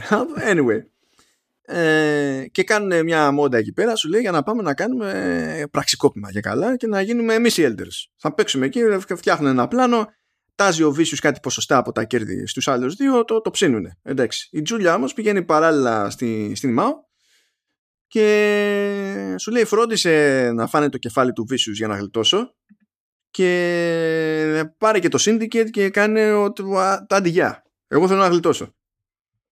Είμαστε, είμαστε σε αυτό το level.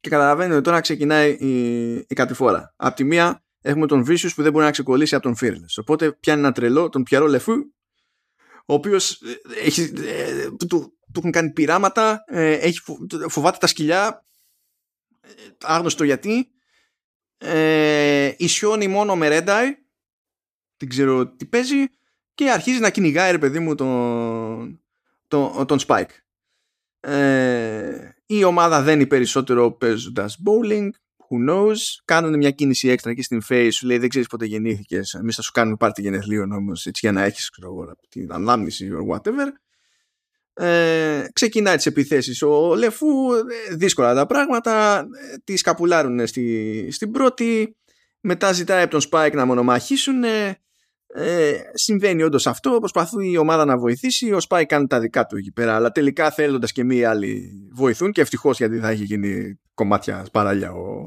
ο Spike ε, γίνεται εκεί πέρα μια μάχη που είναι, είναι λίγο γιούχου σε ένα Luna Park και τέλος πάντων είναι το κλασικό. Άλλο σχέδιο είχαμε, άλλο, αλλιώς κατέληξε το πράγμα. Τέλος πάντων ο Spike Z δεν κατάφερε να το σκοτώσει ο νέος Assassin. Είναι νομίζω κανόνας και άμα γράφεις, ε, πώς θα λένε, αν γράφεις σενάρια, που λέει το εξής το ότι ο μοναδικός λόγος για να δείξεις πώς διαδραματίζεται ένα, ένα σχέδιο είναι για να δείξεις πώς αποτυγχάνει. Ναι, για να καταλάβεις ποιος ήταν ο στόχος και να πιάνεις αποκλήσεις.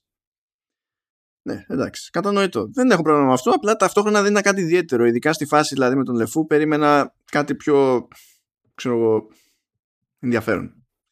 Σαν εκτέλεση, βράδερφε. Αυτό θέλω να πω. Ε, αλλά εδώ ένιωσα ότι ε, δεν ξέρω πάλι τι γίνεται, πώς το, πώς το προσεγγίζουν στο άνιμε, αλλά εδώ ένιωσα ότι μπορεί η κακή επιρροή να ήταν το άνιμε.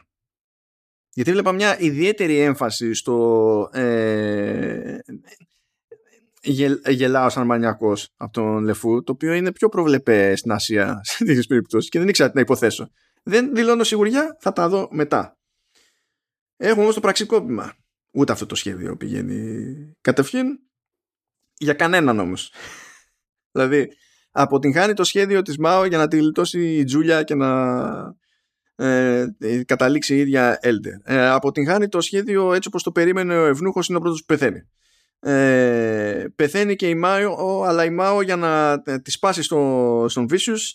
Ε, αποκαλύπτει την μπλεκτάνη που του έστησε η, η Τζούλια. Ε, και ε, πεθαίνουν οι δύο από τους τρεις Elders και πάει ο Vicious να φάει και τον τρίτο Elder. Και ξαφνικά εμφανίζεται ο Denethor. Ναι ισχύει. Ε, ο, ο, ο Noble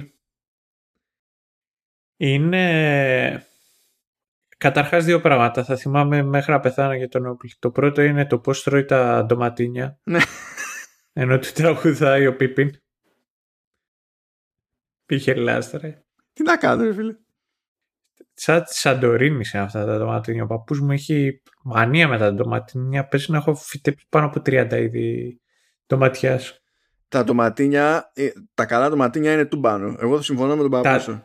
Ναι. Ε, ισχύει και να ξέρεις ότι είναι δύσκολο να τα πετύχεις και δεν θέλουν πολύ νερό. Anyhow, email me άμα θέλετε περισσότερα tips για τις ντομάτες. Αυτό είναι το ένα το οποίο το θυμάμαι. Και μετά το άλλο είναι το να θυμάμαι Legends of Tomorrow. Τι υπερεπεισοδιάρα ήταν αυτή. Καλά αυτό. Εγώ λυπόμουν που το έβλεπα, αλλά εντάξει, οκ. Okay. Θα το δεχτώ.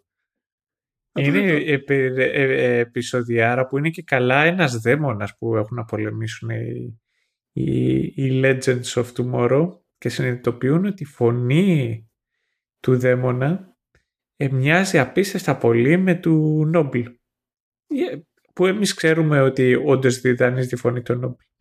Και πηγαίνουν τώρα να κάνουν ταξίδι στο χρόνο για να σκάσουν Νέα Ζηλανδία για να τον χογραφήσουν κατά τη διάρκεια των γυρισμάτων του Lord of the Rings ώστε να μπορέσουν να τα χρησιμοποιήσουν αυτά ενάντια στα minions του για να ανατρέψουν το κακό που θέλει να κάνει ο δαίμονας. Δηλαδή μπορούμε να πούμε πάρα πολλά πράγματα για το Περλάντι. Αυτό το οποίο δεν μπορούμε να πούμε είναι ότι δεν προσπαθεί. σε αυτό το επεισόδιο, σε αυτό το επεισόδιο τα πράγματα έχουν ευτυχή κατάληξη επειδή σκάει ο Μπίμπο. Ναι. Είναι όλο γεια, είναι γεια. Είναι, είναι, είναι απλά γεια. Ναι, ναι, ναι. Είναι. Επίσης για να, μην, ε, να μην ξεχνιόμαστε, έτσι, είναι γεια και το ότι το άτομο λέγεται John Noble. Είναι ονοματά τώρα. Είναι, είναι, είναι, είναι. Ε, και τώρα που είπαμε για ονόματα, ε, θυμάμαι πάντα το, το εξής. Είναι, ξέ, ξέρεις το LOL και στα eSports και τα λοιπά, όλοι έχουν nickname. Πώς τον άλλο τον λένε Spike Spiegel και λέει θα το κάνω fearless. Why? Because πίθηκος, ξέρω εγώ. Έτσι και στα video games τώρα μιλάμε για απίστευτα ονόματα του στυλ. I'm a cutie pie. Τον άλλο τον λένε balls ή κάτι τέτοια. Λοιπόν, και είναι ένας ο οποίος λέγεται Wiz Fujin. Εντάξει. Το κανονικό του όνομα είναι Apollo Price. Όχι. Και λες, ρε, φίλε, και λες ρε φίλε, έχεις όνομα Apollo Price, ξέρω εγώ. Άνετα ξεκινάς από ηθοποιός, παίζει και γερουσιαστής. Και πας και το κάνεις Wiz ε, Fujin. Είσαι βλάμενος. Εντάξει, αυτό είναι. Δηλαδή, πηγαίνεις και τον κάνεις case study για, για λάθος branding. Ναι, ναι, ναι, ναι. ναι. Είναι πώς. Που, που, είναι πώς να λένε τον άλλο. Ε, ο π.χ. τον ε, καρδιολόγος στα κέντρα τον λέμε ψαράκι. Λες εντάξει τώρα τι να σου πω ρε Γιατί; Έτσι είναι κι αυτές. Ένιχα. Να είχαμε να λέγαμε.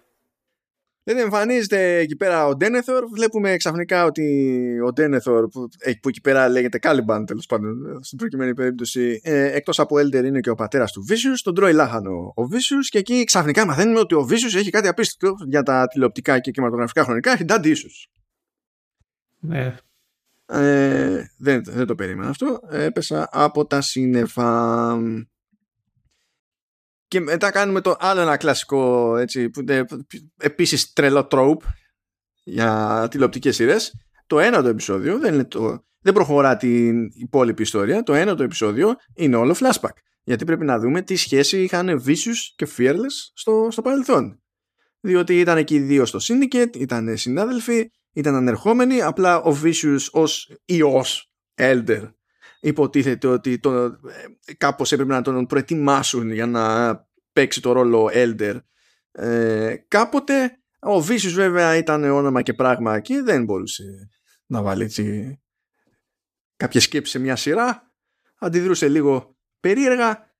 Τα έκανε εκεί πέρα λίγο μαντάρα. Ενώ του δώσαν την ευκαιρία να κάνει μια μεγάλη συμφωνία για να δείξει ότι νιώθει. Και είχαν δασκαλέψει για τον Fearless ότι πήγαινε μαζί του γιατί αυτός τυλτάρει και πήγαινε εκεί να τα μαζεύεις. Δεν, δεν μαζεύονταν αυτό το πράγμα.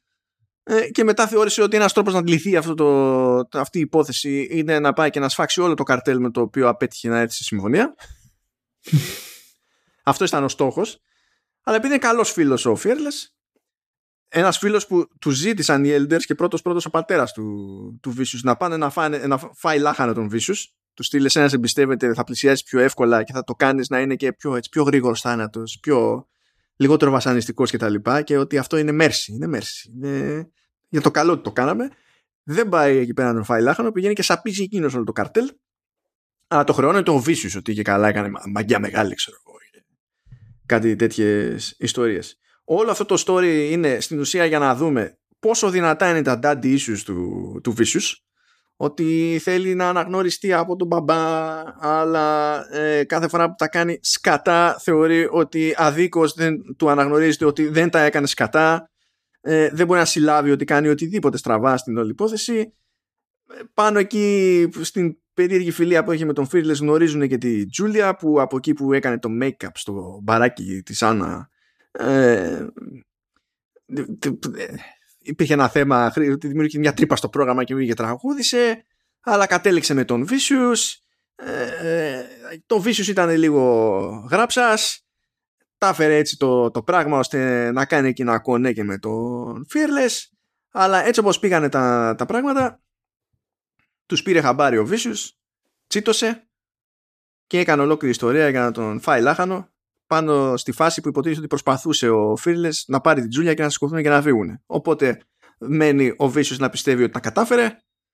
Ε, ε, ο Fearless ε, μένει να πιστεύει ότι ε, του την έστησε ο Vicious επειδή τον έδωσε η Τζούλια και διάλεξε εκείνον στην ουσία. Η Τζούλια μένει να πιστεύει εκείνη ότι ο Fearless είναι νεκρός και στην ουσία αυτή είναι η κατάσταση όταν ξεκινούσε το πρώτο επεισόδιο της σειράς. Είναι για να καταλάβουμε αυτό το πράγμα. Και καταλαβαίνετε, δέκατο επεισόδιο μετά είναι απλά για να γίνει ο Σαματάς, ο Βίσιους κάνει έτσι ε, τε, ε, ρίχνει χαστούκια εκεί στη, στη Τζούλια, πέφτει, πέφτει ξύλο, επιμένει να λέ, πιστεύει ότι όλα είναι φταίξιμο του, του Fearless, παρότι άλλη του λέει η Τζούλια ότι θέλω να σηκωθώ να φύγω από σένα επειδή φταίεις εσύ και όχι επειδή φταίει ο Fearless και αντιγεια την παγλαρώνει και αυτήν αυτή παίζει κάτι mind games εκεί για να ε, με, μια τύπησα που τη συνοδεύει εντός εισαγωγικών τη συνοδεύει. Γιατί σου λέει ο Βίσου είναι τρελός, θέλω απλά να σηκωθώ και να φύγω και τα λοιπά και τα λοιπά. Καταφέρνει και τη σκαπουλάρει. Και αυτό είναι το ένα μέτωπο. Το άλλο μέτωπο είναι ότι ο Βίσιος επειδή θέλει οπωσδήποτε να κάνεις μια στον Fearless και πλέον στους κοντινούς του Fearless πηγαίνει και απαγάγει την Κίμη που είναι το κοριτσάκι του, του Jet. Ο, ο, ο Τζετ τυλτάρει επικοινωτρόπος διότι πρώτον πήρανε την κόρη. Δεύτερον, ε, τα φέρνει έτσι φάση που συναντιούνται όλοι όσοι βοηθάνε τον Spike στο μπαρ της Άννα ε, και κάπου εκεί αποκαλύπτεται το παρελθόν του Spike. Ε, φλιπάρει ο, ο Jet που προηγουμένως ήταν μέλος του, του Syndicate, το Spike. Φλιπάρει ακόμη περισσότερο που δεν ήταν ειλικρινής απέναντί του και ότι όλο αυτό στην ουσία ε, ε, είχε ως αποτέλεσμα να γίνει στόχος η, η κόρη του που δεν φταίει σε τίποτα.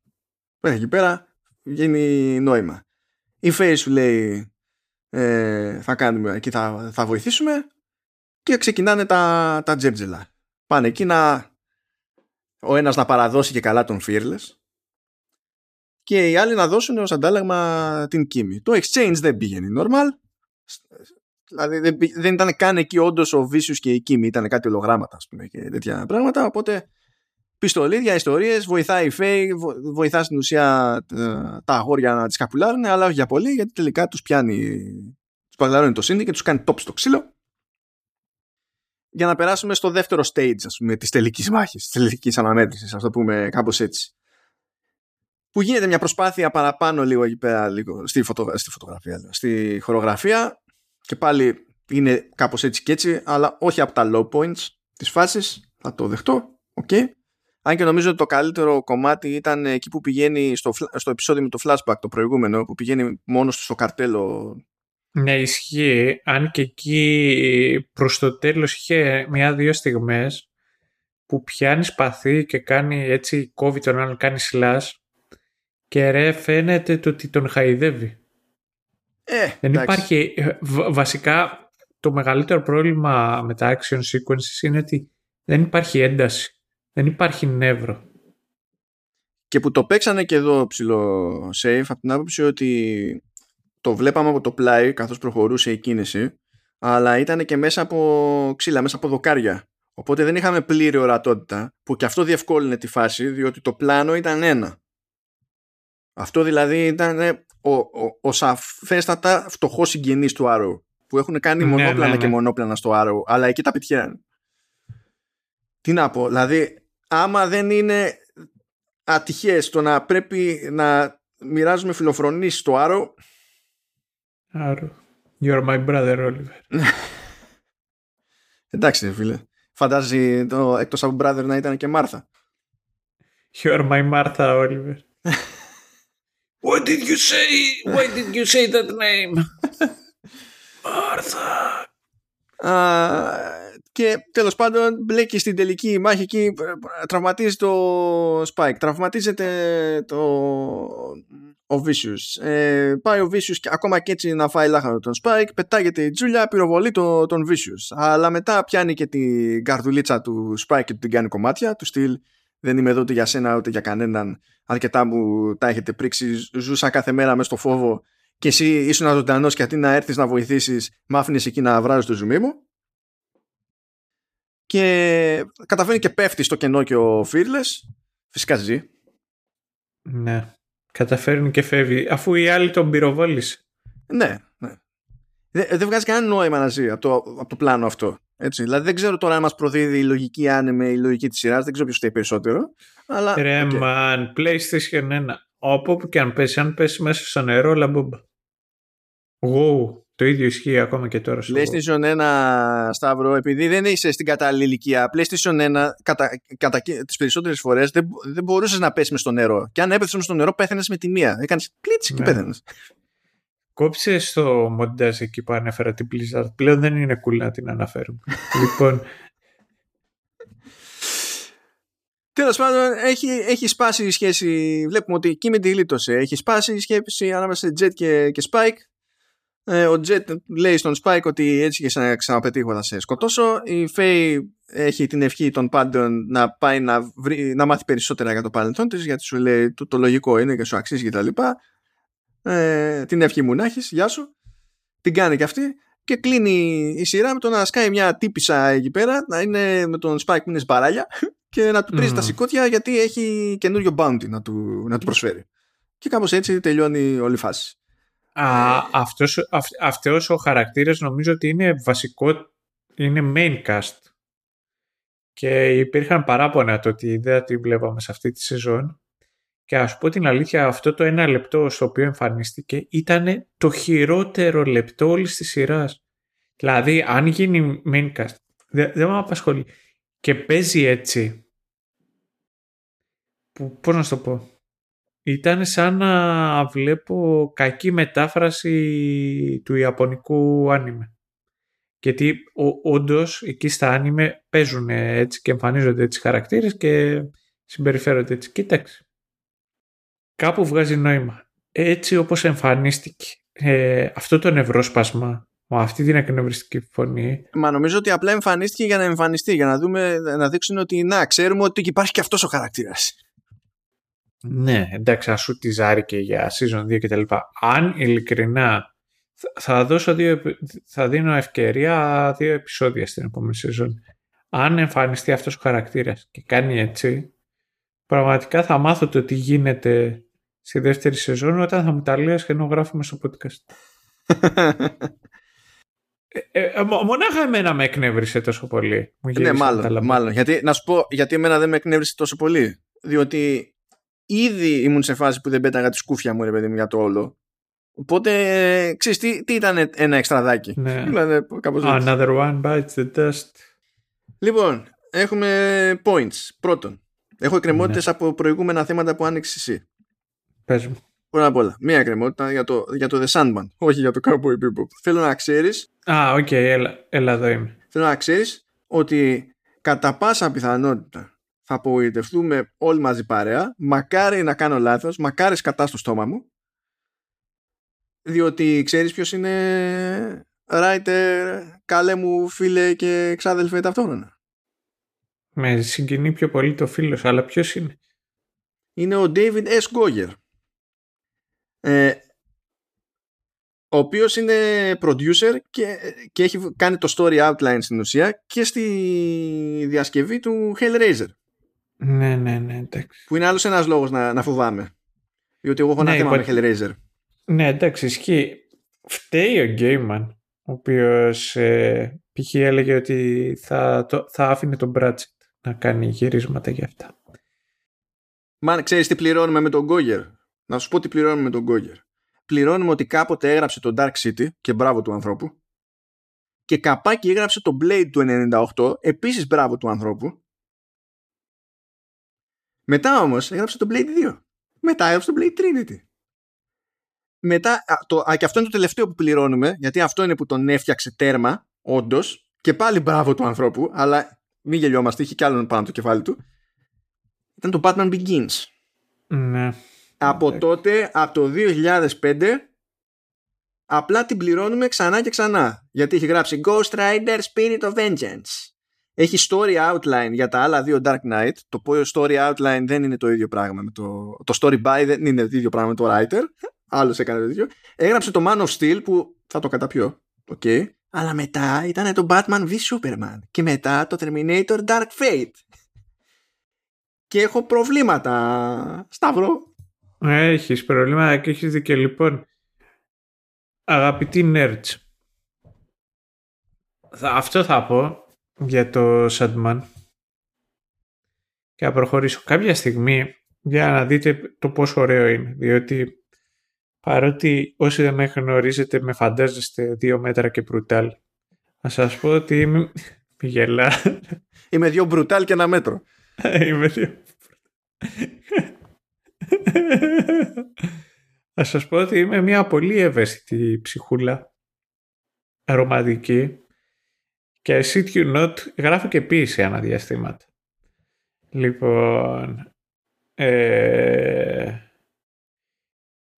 είναι κάποια στιγμή ο, ο Μορφέας στο Sandman και κάνει rap battle με έναν δαίμονα. As, as people do. Ναι, as people do, όπως ήταν. Το οποίο people used to do that because ε, συνέβαινε, είναι, μία από τη, είναι ένα από τα σάγκα που έχουν και οι, Ιρλανδοί και έχει να κάνει με το Μέρλι, ο οποίος ε, ράπαρε versus τον άλλον Βάρδον και κόβε anyhow. Και κάνει rap battle εκεί ο Dream με έναν δαίμονα και αρχίζουν και λένε ότι είναι ο καθένας και ξεκινάει, ξέρω εγώ, ο δαίμονας λέει ότι εγώ είμαι ένας λύκος, ο οποίος κυνηγάει το θύραμα και παντάει ο Μορφές, εγώ είμαι ένα κυνηγός. Σκοτώνει το λύκο. Ο δαίμονας εγώ είμαι μια μίγα που, που τσιμπάει το άλογο και ρίχνει το κυνηγό. Και λέει ο Μορφές, εγώ είμαι τότε μια αράχνη που τρώει τη μίγα. Α, λέει, εγώ είμαι τότε ένα φίδι, λέει ο δαίμονας, που τρώω την αράχνη. Και ο Μορφέας λέει, τότε κι εγώ είμαι ένα βόδι, που λιώνει το φίδι. Ε, ξέρεις κάτι, ας το χοντρίνουμε, λέει ο δαίμονας. Εγώ είμαι, λέει, ο άνθρακας.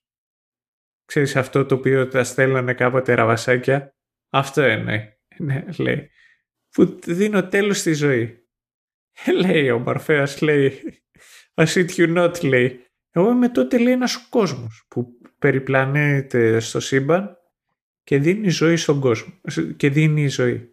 Και λέει ο άλλος και εγώ τότε είμαι μια σουπερνόβα που σκάει και καταστρέφει, καταστρέφει πλανήτες. Οι μορφές τότε και εγώ είμαι το σύμπαν που αγκαλιάζω τα πάντα και δίνω ζωή σε όλα τσατίζεται ο δαίμονας και λέει εγώ τότε είμαι η αντιζωή. Είμαι το τέρας της αποκάλυψης, είμαι το σκότος στο τέλος των πάντων. Είμαι το τέλος όλων των συμπάτων, των θεών, των πλανητών, όλων. Για πες μου, Dreamlord, τι σκάτα είσαι εσύ; Ε, και βαδάει Μορφέας, I am hope. Και αυτές οι τρεις λέξεις θα μου μείνουν πάντα μέσα στο μυαλό. Αυτό πηγαίνει λίγο πακέτο με το It's the hope that kills you. Αλλά ναι, okay. Εντάξει, suicide is painless. Υπάρχει και αυτό το τραγούδι. Λοιπόν, ε... Δεν περνάμε μηνύματα. Δεν περνάμε μηνύματα. Περνάμε ωραία. Αναφορές κάνουμε. Αναφορέ. References είναι αυτά. Είναι. Περνάμε ωραία μηνύματα. Δεν περνάμε. Λοιπόν. Ε... Θα πρέπει να το σκατώσουν απίστευτα πολύ. Δεν ξέρω πώς θα το κάνει. Κοίτα, ένας, ένας τρόπος είναι να πιάσεις αυτό το rap battle μεταξύ δαιμόνων και να αντλήσει έμπνευση από καρβέλα και βύση. Ξέρεις τι σκέφτομαι εκείνη την ώρα; Κάποια στιγμή είναι μεταξύ ο... Είναι ο Captain America εκεί και γυρνάει και λέει μη γελάς ρε. Γελάω γιατί δεν μας σώζει τίποτα σε αυτό το επεισόδιο. Δεν έχει νόημα. Δηλαδή είναι περαστικό το Cowboy Bebop. Έτυχε. Ναι, γυρνάει. Γυρνάει ο Captain America. Και γυρνάει και λέει στο, ναι, εκεί στο Falcon, λέει, πω πολύ είναι ο πιο δύσκολος εχθρός που έχουμε αντιμετωπίσει ποτέ και σκέφτομαι εκείνη την ώρα να γυρνάει ο Μάκη και να λέει, μίλα για τον εαυτό σου και να δείχνει flashback εκεί από το 8 Miles.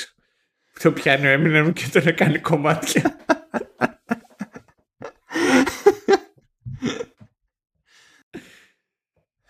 Βλέπετε, μόλις πόνεσαι εκεί πέρα που είπα David S. μας πήρε, μας πήρε μπάλα. Ε, μας, μα θέλω να σου πω κάτι. Εγώ δουλεύω το πρωί και τώρα θέλω να κοιμηθώ, θέλω να κοιμηθώ ήρεμος. Αυτό το κατάλαβες. Και εγώ σε ξυπνάω, αυτό θες να πεις. Ναι, αυτό, ναι. Ε, αυτό. Εντάξει, next point. Τώρα... Ωραία, πάμε, πάμε παρακάτω. Πάμε παρακάτω. Να πούμε για το θέμα, τα θέματα που έλεγες, ξέρεις, το ποιος είναι, ε, ποιος, ε, ποιος γίνεται μαύρος ως, ως τοπιός και, και τα λοιπά. Α, αυτό εκεί δεν έχω πρόβλημα. Εκεί πέ, πες ό,τι θες. Okay. Α, αυτό δεν, δεν σου χαλάει το νήμα. Όχι, είμαι λευκός άντρας. Λοιπόν, απλά θέλω να πω για, τη, για την ιστορία. Επειδή είπαμε και για τη φάση με το λεσβιακό εδώ πέρα και τα λοιπά. Ε, να, ε, εγώ αισθάνομαι την υποχρέωση να το θυμίσω πάρα αυτό το πράγμα. Γιατί οι άνθρωποι είναι και μπριζωμένοι για τους λάθος λόγους για διάφορα θέματα. Σαν και αυτά. Είναι ότι όλα είναι θέματα, για μας τουλάχιστον, είναι θέματα λογικής πρωτίστως. Δεν είναι θέματα ποσοστών. Π.χ. Ε, δεν νομίζω ότι έχει κανένα νόημα να πει κάποιος ε, ο Τζετ στο άνιμε είναι λευκός γιατί εδώ είναι μαύρος. Γιατί δεν υπάρχει κάτι που να, να δημιουργεί πρόβλημα, ξέρω εγώ, κάποιο είδους cognitive dissonance ή οτιδήποτε. Απλά είναι μια άλλη επιλογή και τέλος. Λειτουργεί. Και πάντα εγώ αυτό το οποίο αναρωτιέμαι είναι το ότι σχεδόν όλοι οι πρωταγωνιστές των άνιμε δεν φαίνονται αμυγός Ασιάτες. Δηλαδή δεν τον κοιτάζεις εκεί και να πεις πω πω αυτός είναι ξέρω εγώ Ιάπωνας και τα λοιπά. Από το σχήμα των ματιών. Όχι, ίσα ίσα που υπάρχει και το κλισέ στα, στα άνιμε.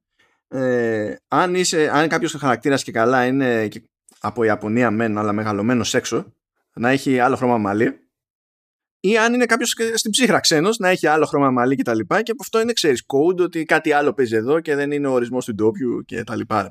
Δηλαδή και το χρησιμοποιούν συχνά αυτό γιατί mm. θέλουν πάντα ένα λόγο να έχουν ένα άλλο χρώμα μαλλιού σε χαρακτήρα. Δηλαδή δεν χρειάζεται Ε, α, αντίστοιχα, επειδή αυτό το πήρα, πρόλαβα και πήρα λίγο χαμπάρι, ότι έγινε ένας ντόρος και γιατί αλλάξατε το κοστούμι της Faye Valentine και δεν είναι έτσι όπως ήταν στο άνιμε και τα λοιπά. Και είπε η κοπέλα η Πινέτα ότι ε, δεδομένου ότι είχα ε, κάποια χορογραφία πάνω σε action και τα λοιπά και έπρεπε να έχω κάποια προφύλαξη στα, στα αγώνατά μου και ε, καταλήξαμε σε κάτι άλλο που να υπάρχει ελπίδα να συνδυαστεί ξέρω εγώ με επικονατίδες και τα λοιπά να μην δείχνει σάπιο. Γιατί αν πιάσουμε το πρωτότυπο το σχέδιο και απλά κοτσάρουμε πάνω επικονατίδες είναι, είναι, είναι off. Είναι, είναι απλά λάθος το παιδί μου. Δεν είναι. Οπότε χωρίσαμε τη διαφορά στη μέση είτε για λόγους αισθητικής, αλλά κυρίως για, και για λόγους πρακτικούς, δεν παιδί μου, για, για αυτό το πράγμα. Δεν μπορεί μετά να βγαίνει ο άλλος και να λέει Ναι, αλλά εγώ το ήθελα όπως έτσι. Άμα ήταν CGI movie, ε, μπορεί και να γινόταν ρε φίλε. Θα ήταν μια επιλογή, ξέρω εγώ. Εδώ πέρα γιατί πρέπει άλλη να, να χτυπιέται; Τι, τι σου φέξε; Τι, τι, τι σου φταίξε; Ναι, τι σου φέξε, μου άρεσε. Ναι, οκ. Okay. Ναι. Γιατί με αυτή τη λογική ξέρω εγώ και γιατί είναι Μεξικάνα ηθοποιός; Ε, γιατί έτσι είναι. Συν τοις άλλοις, είμαστε σε περιβάλλον ε, υποτίθεται sci-fi όπου η ανθρωπότητα έχει μοιραστεί σε ένα μάτσο πλανήτες, πηγαίνουν και καλά βλέπουμε στην Αφροδίτη, στο, στον Άρη κτλ. Η ανθρωπότητα είναι όπως, όπως να είναι random έχει μοιραστεί ανάλογα με το που είναι οι ευκαιρίες, που είναι το, το φράγκο, που είναι η καλή οικονομία, όπως συμβαίνει και στην πραγματικότητα. Δεν έχει νόημα να, να οριόμαστε για, για τέτοιες αίδειες. Η διαφωνία που λέμε για το λεσβιακό είναι επειδή αφηγηματικά είναι ένα πράγμα κούφιο και φαίνεται απλά σαν να έγινε για να γίνει. Ναι, ρε, εσύ. Και μετά ε, πολλές φορές χρησιμοποιούν, αυ... Κοίταξε, χρησιμοποιούν αυτές τις σκηνές. Τη... Θα έχουν σεξίν τώρα. Και θέλουν να δείξουν τη διαφορετικότητα και θέλουν να δείξουν ότι είναι γκέι ζευγάρι. Τέλος πάντων, ότι δεν είναι, δεν είναι straight. Είναι LGBTQ, πες όπως θέλεις. Δεν είναι τυχαίο που τις περισσότερες φορές επιλέγουν αυτό το ζευγάρι το οποίο δεν είναι straight να είναι γυναίκα με γυναίκα. Γιατί και καλά είναι το πιο εύπεπτο. Είναι το πιο εύπεπτο. Δεν είναι τυχαίο που είναι από τα πιο δημοφιλή πορνό, ήδη πορνό. Και είναι απίστευτα κουφός ο τρόπος με τον οποίο ε, τα επιλέγουν όλα αυτά. Γιατί θέλω να σου πω κάτι αν πάμε με αυτή τη λογική, το πιο straight πορνό που μπορείς να δεις είναι άντρας τρανς να πηγαίνει με γυναίκα. Ναι, μετά αυτή τη δραματική παύση περιμένω και το υπόλοιπο. Ναι, ναι. δηλαδή άντρας με γυναίκα είναι 50% γκέι ρε φίλε. Γιατί εκείνη την ώρα που το βλέπεις δεν βλέπεις μονάχα τη γυναίκα. Βλέπεις εκεί και τα καλαμπαλίκια ενός άντρα. Άρα είσαι 50% γκέι, εντάξει γυναίκα με γυναίκα που θα πεις εντάξει εδώ εκεί βλέπω δύο γυναίκες. Αυτός είναι ο ορισμός του γκέι. Είναι homosexual αυτές οι δύο. Κατάλαβες; Άρα το άλλο είναι έχεις περισσότερη γυναίκα και λιγότερο άντρα. Άρα είσαι λιγότερο γκέι. Καλά, καλά δεν πάνε τα μαθηματικά. Ε, too much effort είναι όλο αυτό. Πραγματικά είναι too much effort. Και στην τελική, άμα κάποιος έχει καημό να δει κάτι καλό με τέτοιους χαρακτήρες, δείτε το Sense8. Χαρά Θεού. Χαρά Θεού. Άμα ξέρει ο άλλος τι γράφει, ξέρει τι γράφει. Τέλος. Δηλαδή, δείτε Sense8. Χίλιες φορές. Δηλαδή, εντάξει. Θα, θα μας απασχολήσουν οι Wachowski και στο μέλλον με το καινούργιο το Matrix και θα δούμε πάλι πολλούς από το Sense8 οι οποίοι Φανιστήκαν και μας ε, Ερεντή Ραϊμπάρα, θα δούμε. Έχω πρόβλημα μεγάλο με Ερέντι Ραϊμπάρα. Επίσης τι σοϊ όνομα είναι αυτό; Δηλαδή αυτό είναι, είναι όνομα επιτυχία, επιτυχημένης. Δηλαδή οφείλει να είναι. Είναι Ρέι. Ρέι το πράγμα. Ναι, ναι, ναι. Ε, και μετά κοίταξε, πολλοί από αυτό, από, πολλοί από αυτούς τους ηθοποιούς ε, κάνω χαρά που θα τους ξαναδώ, να σου πω την αλήθεια. Δηλαδή πιο πολύ χαίρομαι που θα δω τον, ε, και τον Jonathan Groff, ο οποίος ήταν στο αδικοχαμένο Mindhunters. Να είμαστε καλά να τις θυμόμαστε, ρε στην Πεπερώνης. Και, έλα, Πώς να λένε που έκανε το... Δεν θα παίξει και αυτός ο, ο Max κάτι. Αυτός που έκανε το Wolfgang. Ε, κάτσε, πού; Θα είναι στο Matrix. Όχι. Που έκανε το, το Wolfgang στο Sense8. Α, ναι, ναι, ναι. Εντάξει, αυτός είναι ζωγραφιάς μεγάλος. Αυτός είναι. Ήταν σκληρός καριόλης και στο άλλο. Α, ναι, εντάξει. Οκ, okay. δέχομαι. δέχομαι. Α, αυτά ήταν, ξέρεις, ένα follow-up στα πράγματα που έθιξες εσύ. Ναι, ισχύει. Ε, τώρα, για το Cowboy Bebop. Δεν ξέρω άμα είναι ατού μας ότι δεν έχουμε δει τα original. Θα σου πω εγώ το εξής. Έχω την εντύπωση ότι πήγε λιγάκι η σειρά να ξεπεράσει το ζάνωρα της. Δηλαδή να μπει στην όλη τη διαδικασία, να πατήσει πάνω στο original που τουλάχιστον από όλους όσους έχω ακούσει το, το anime είναι ε, από τα κορυφαία χαρακτηριστικά του είδους. Κάνει embrace σε κάποια σημεία το είδος η ίδια η σειρά. Δηλαδή θα κάτσει να ασχοληθεί, θα έχει motifs τα οποία είναι ψηλοκλασικά στα άνιμε. Δεν νομίζω ότι ε, διαχωρίζει τη θέση του και λέει ότι ε, δεν, δεν θα με παρομοιάσει καθόλου με άνιμε, εγώ είμαι κάτι καινούριο, κάτι τελείως ξεχωριστό. Παρόλα αυτά δεν ξέρω ρε παιδί μου. Δεν ξέρω. Έχει θέμα pacing. Πρωτότυπο αυτό για, για σειρά Netflix. Ναι, ναι. Εντάξει. Παρ' όλα αυτά, να σου πω το εξής. Θεωρώ ότι αν ήταν λίγα επεισο... λιγότερα επεισόδια, εντάξει, κατά πάσα πιθανότητα θα ήταν καλύτερο. Αλλά προσωπική μου άποψη είναι και όλα στο εξής πολύ απλό.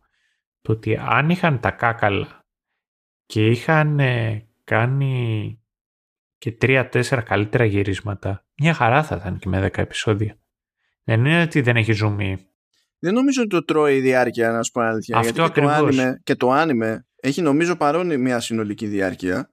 Έχει περισσότερα επεισόδια, ναι, αλλά άμα βάλεις το χρόνο που πιάνουν αυτά τα επεισόδια, έχουν περίπου ανάλογη διάρκεια και στην τελική προλαβαίνουν να πιάσουν περισσότερες ιστορίες και να εξηγήσουν και περισσότερα πράγματα. Τουλάχιστον με αυτά που έχω προλάβει να δω ως τελείως παράπλευρα notes, ας πούμε, για τις όποιες διαφορές παίζουν.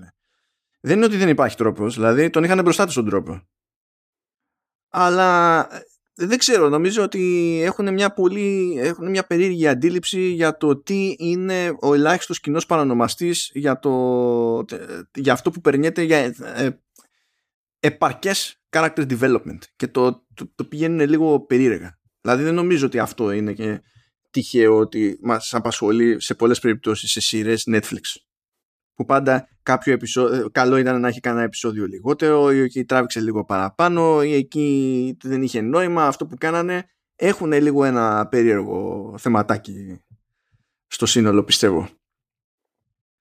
Και, έχουν, και έχει ο κόσμος αυτός πράγματα να πει. Δηλαδή Τώρα, λεπτομέρεια. Σε κάποια φάση πλησιάζουν σε έναν πλανήτη και βλέπεις ότι στη διαδρομή που κάνει το σκάφος για να πάει στο spaceport, τέλος πάντων, και να φτάσει τελικά στον πλανήτη, βλέπεις ε, σε τροχιά διαφημιστικά banners.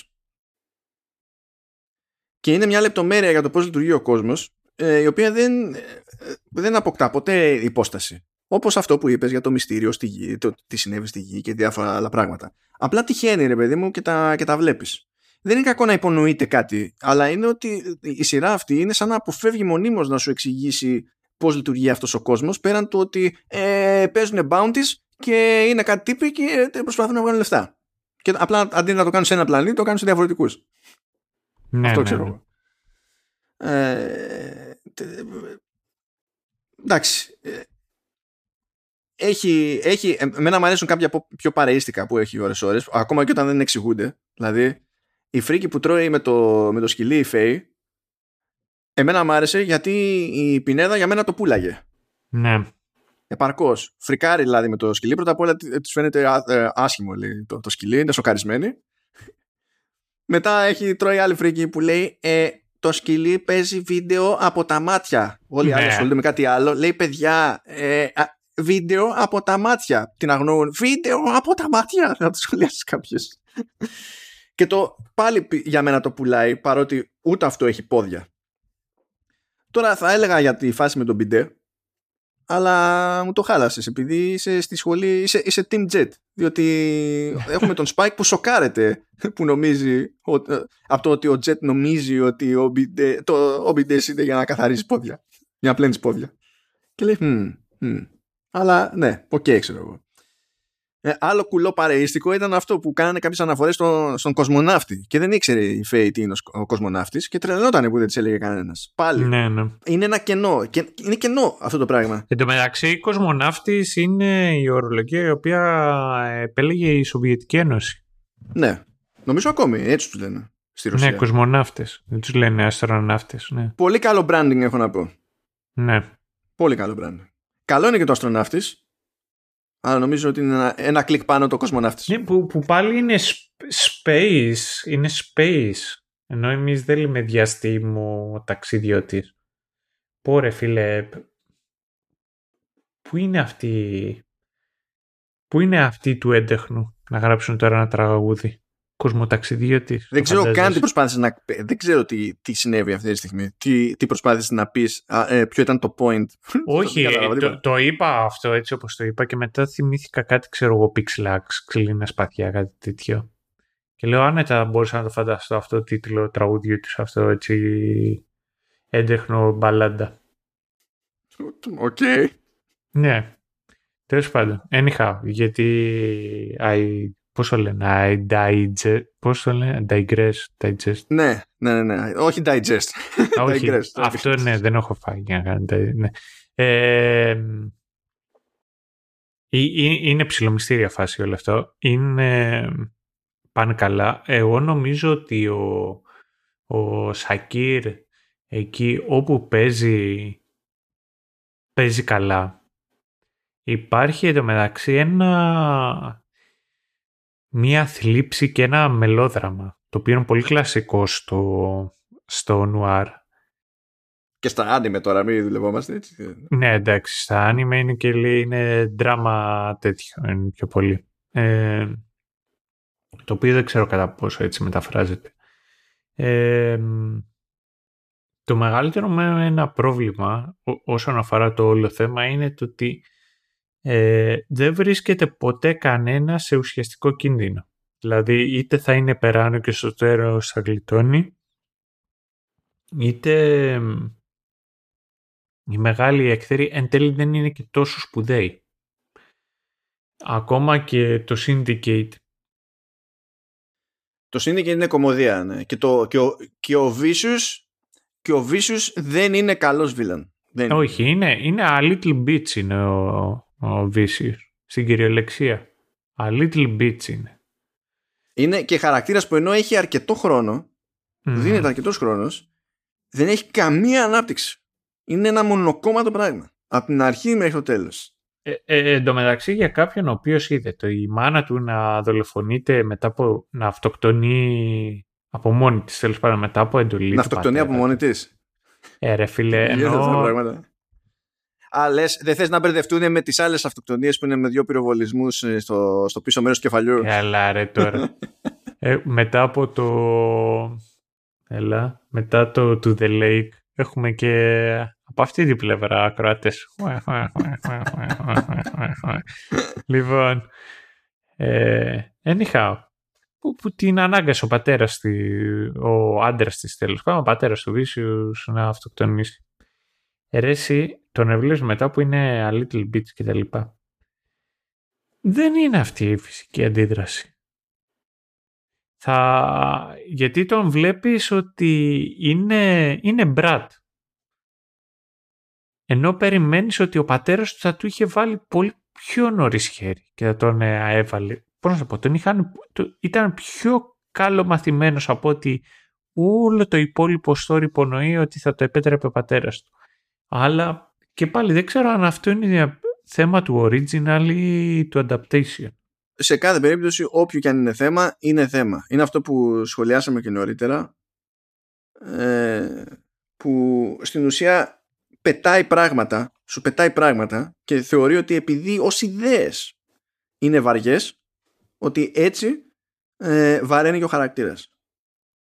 Αλλά δεν είναι, δεν είναι έτσι. Δηλαδή, αν θες να μου πετάξεις αυτό το πράγμα ότι ο Vicious είναι ένας χαρακτήρας ο οποίος τέλος πάντων είναι όπως είναι, αλλά δεν φταίει εξ ολοκλήρου εκείνος γιατί ήταν και ο πατέρας του και τον, τον χάλασε ως παιδί, ξέρω εγώ και ό,τι να είναι. Ε, αν το ζήτημα είναι να δείξω λίγο, λίγη κατανόηση να έρθω πιο εύκολα στη, στη θέση του ή τέλος πάντων να πω ε, λογικό ήταν να ξοκύλει ή ό,τι να είναι ώστε να μου δημιουργήσει μετά μια ένταση ως προς την κατάληξή του ας πούμε ε, πρέπει να το δουλέψει λίγο παραπάνω να δω αυτή τη, τη να δω, να νιώσω λίγο αυτή τη, τη μετάπτωση αλλά δεν νομίζω ότι τους ένοιαζε εγώ νομίζω ότι τους ένοιαξε περισσότερο στο τελείωμα που βλέπουμε τον, τον Vicious και καταλήγει να είναι εχμάλωτος τη Τζούλια. Και η Τζούλια, ε, υποτίθεται ότι ο, ο, ο Vicious πέτυχε το πραξικόπημα που ήθελε και πλέον είναι Elder. Το χρησιμοποιεί αυτό εναντίον του η Τζούλια γιατί τον έχει εκεί πέρα αλυσοδεμένο και σου λέει ότι τους Elders έτσι κι αλλιώς δεν πρέπει να, να τους βλέπει κανένας, δεν εμφανίζονται με το πρόσωπό τους κτλ. Εξακολουθώ και είμαι γυναίκα σου, οπότε τώρα θα κάνω εγώ τα κουμάντα και θα τα κάνω εκ μέρους σου, υποτίθεται. Και θα λειτουργήσει μια χαρά το, το πλάνο. Και αυτό είναι επίσης περίεργο από τη φάση με την Τζούλια, διότι το βασίζουν πάρα πολύ στο παράπονο, ξέρεις, ε, fearless, ήξερες, αλλά με άφησες και ζούσα εγώ ε, το, τον τρόμο κάθε μέρα επειδή είχα να κάνω με ένα τρελό, το οποίο είναι, είναι μια δύναμη που μπορεί να σου αλλάξει τη ζωή, ρε παιδί μου. Αυτό, αυτό το καταλαβαίνω. Αλλά νομίζω ότι τελικά πιο πολύ τους ένοιαζε να δείξουν αυτό στο τέλος, ότι πλέον η Τζούλια είναι σε μια φάση που να σκάει στον Vicious και παίζει ρόσκι ρουλέτα. Δηλαδή βάζει μια σφαίρα στο περίστροφο και ε, τραβάει τη σκανδάλη και σου λέει «Α, δεν, είχε, δεν πέτυχα τη σφαίρα, ξέρω εγώ, ε, για να σε σκοτώσω τώρα, καλέ μου φίλε Vicious. Δοκιμάζουμε πάλι αύριο για να, στην ουσία για να τον κάνει να ζει αυτός με τον τρόμο που ένιωθε αυτή κάθε μέρα. Είναι αυτό ενός, ε, ε, ενός είδους justice, ας πούμε, δικαιοσύνη, ότι φέρνει μια ισορροπία από την ανάποδη, να δεις εσύ πώς ήμουνα εγώ τόσα χρόνια, okay, αλλά τους ένοιαζε τόσο πολύ να σου πούν αυτό, πάλι χωρίς, εντάξει, όχι το έχτισαν ακριβώς, okay, που όλο το υπόλοιπο ήταν τέτοιο, ήταν διακόσμηση στην, στην τούρτα. Ήταν για το Θεαθήνε.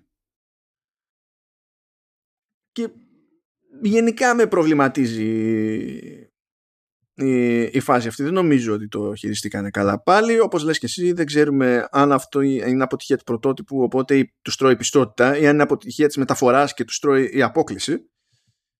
Ε, αν και νομίζω κάτι πήρε τα αυτή μου ότι δεν πάνε έτσι τα πράγματα στο, στο άνιμα, αλλά δεν γνωρίζω τα σίγουρα. Α, ξέρεις πάλι αυτό είναι σαν να προσπαθούν να πούνε πάλι κάτι που είναι της εποχής αλλά πάλι δεν το δουλεύουν επαρκώς. Ναι. Και, είναι, και είναι, είναι κρίμα. Είναι, είναι κρίμα. Και ο Spike τι, έπαθε από, τι έμαθε από αυτή την ιστορία, τίποτα. Απλά βρέθηκε δαρμένος και να σκάει μια τρελή να του πάει τα νεύρα. Ναι ρε και πάλι όλα κομπλέ. Είναι Lord of the Rings, πρώτη ταινία απλά The Disband of the Fellowship, αυτό. Ώστε μετά να ξαναβρεθούν. Ε, δεν, δεν υπάρχει ποτέ βαρύτητα. Ο Θεός να με συγχωρήσει, αλλά το τελευταίο διάστημα το έχω πει πολλές φορές. Το ότι το να είσαι ενήλικα σημαίνει ότι οι πράξεις σου έχουν συνέπειες. Και αυτή η σειρά δεν είναι ενήλικη. Δεν υπάρχει συνέπεια στο οτιδήποτε και αν γίνεται. Αλλά τώρα τι να σου πω. Κάθομαι και σκέφτομαι μεταξύ τι άλλες κουράδες ε, έχουμε δει πάνω σε αυτό. Death Note. Το ξεκίνησα, δεν άδεξα να το τελειώσω. Ακόμα και... Ούτε εγώ, ούτε εγώ, ούτε εγώ άντεξα. Ε, και φαντάσου ότι είχα ψηθεί μόνο και μόνο μίσα-μίσα. Είχα. ρε, είχα τέτοιο, είχα κράσ όταν. Μη μου πεις, μη μου πεις. Εσύ και κανένας άλλος. Ξέρεις τι σκέφτομαι τώρα, αυτή που ήταν έτσι μου φάση.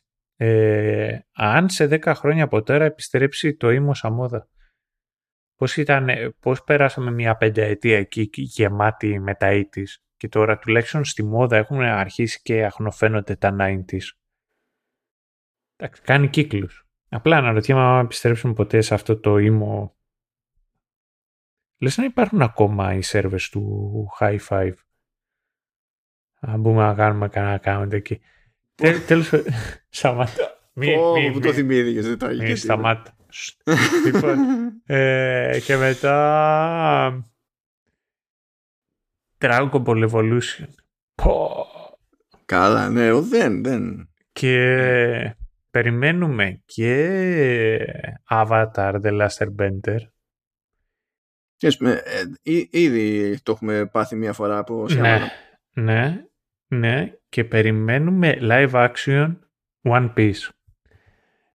Το οποίο ειλικρινά δεν θεωρώ ότι, είναι, ότι μπορεί να γυριστεί. Ειλικρινά, πώς να σου πω.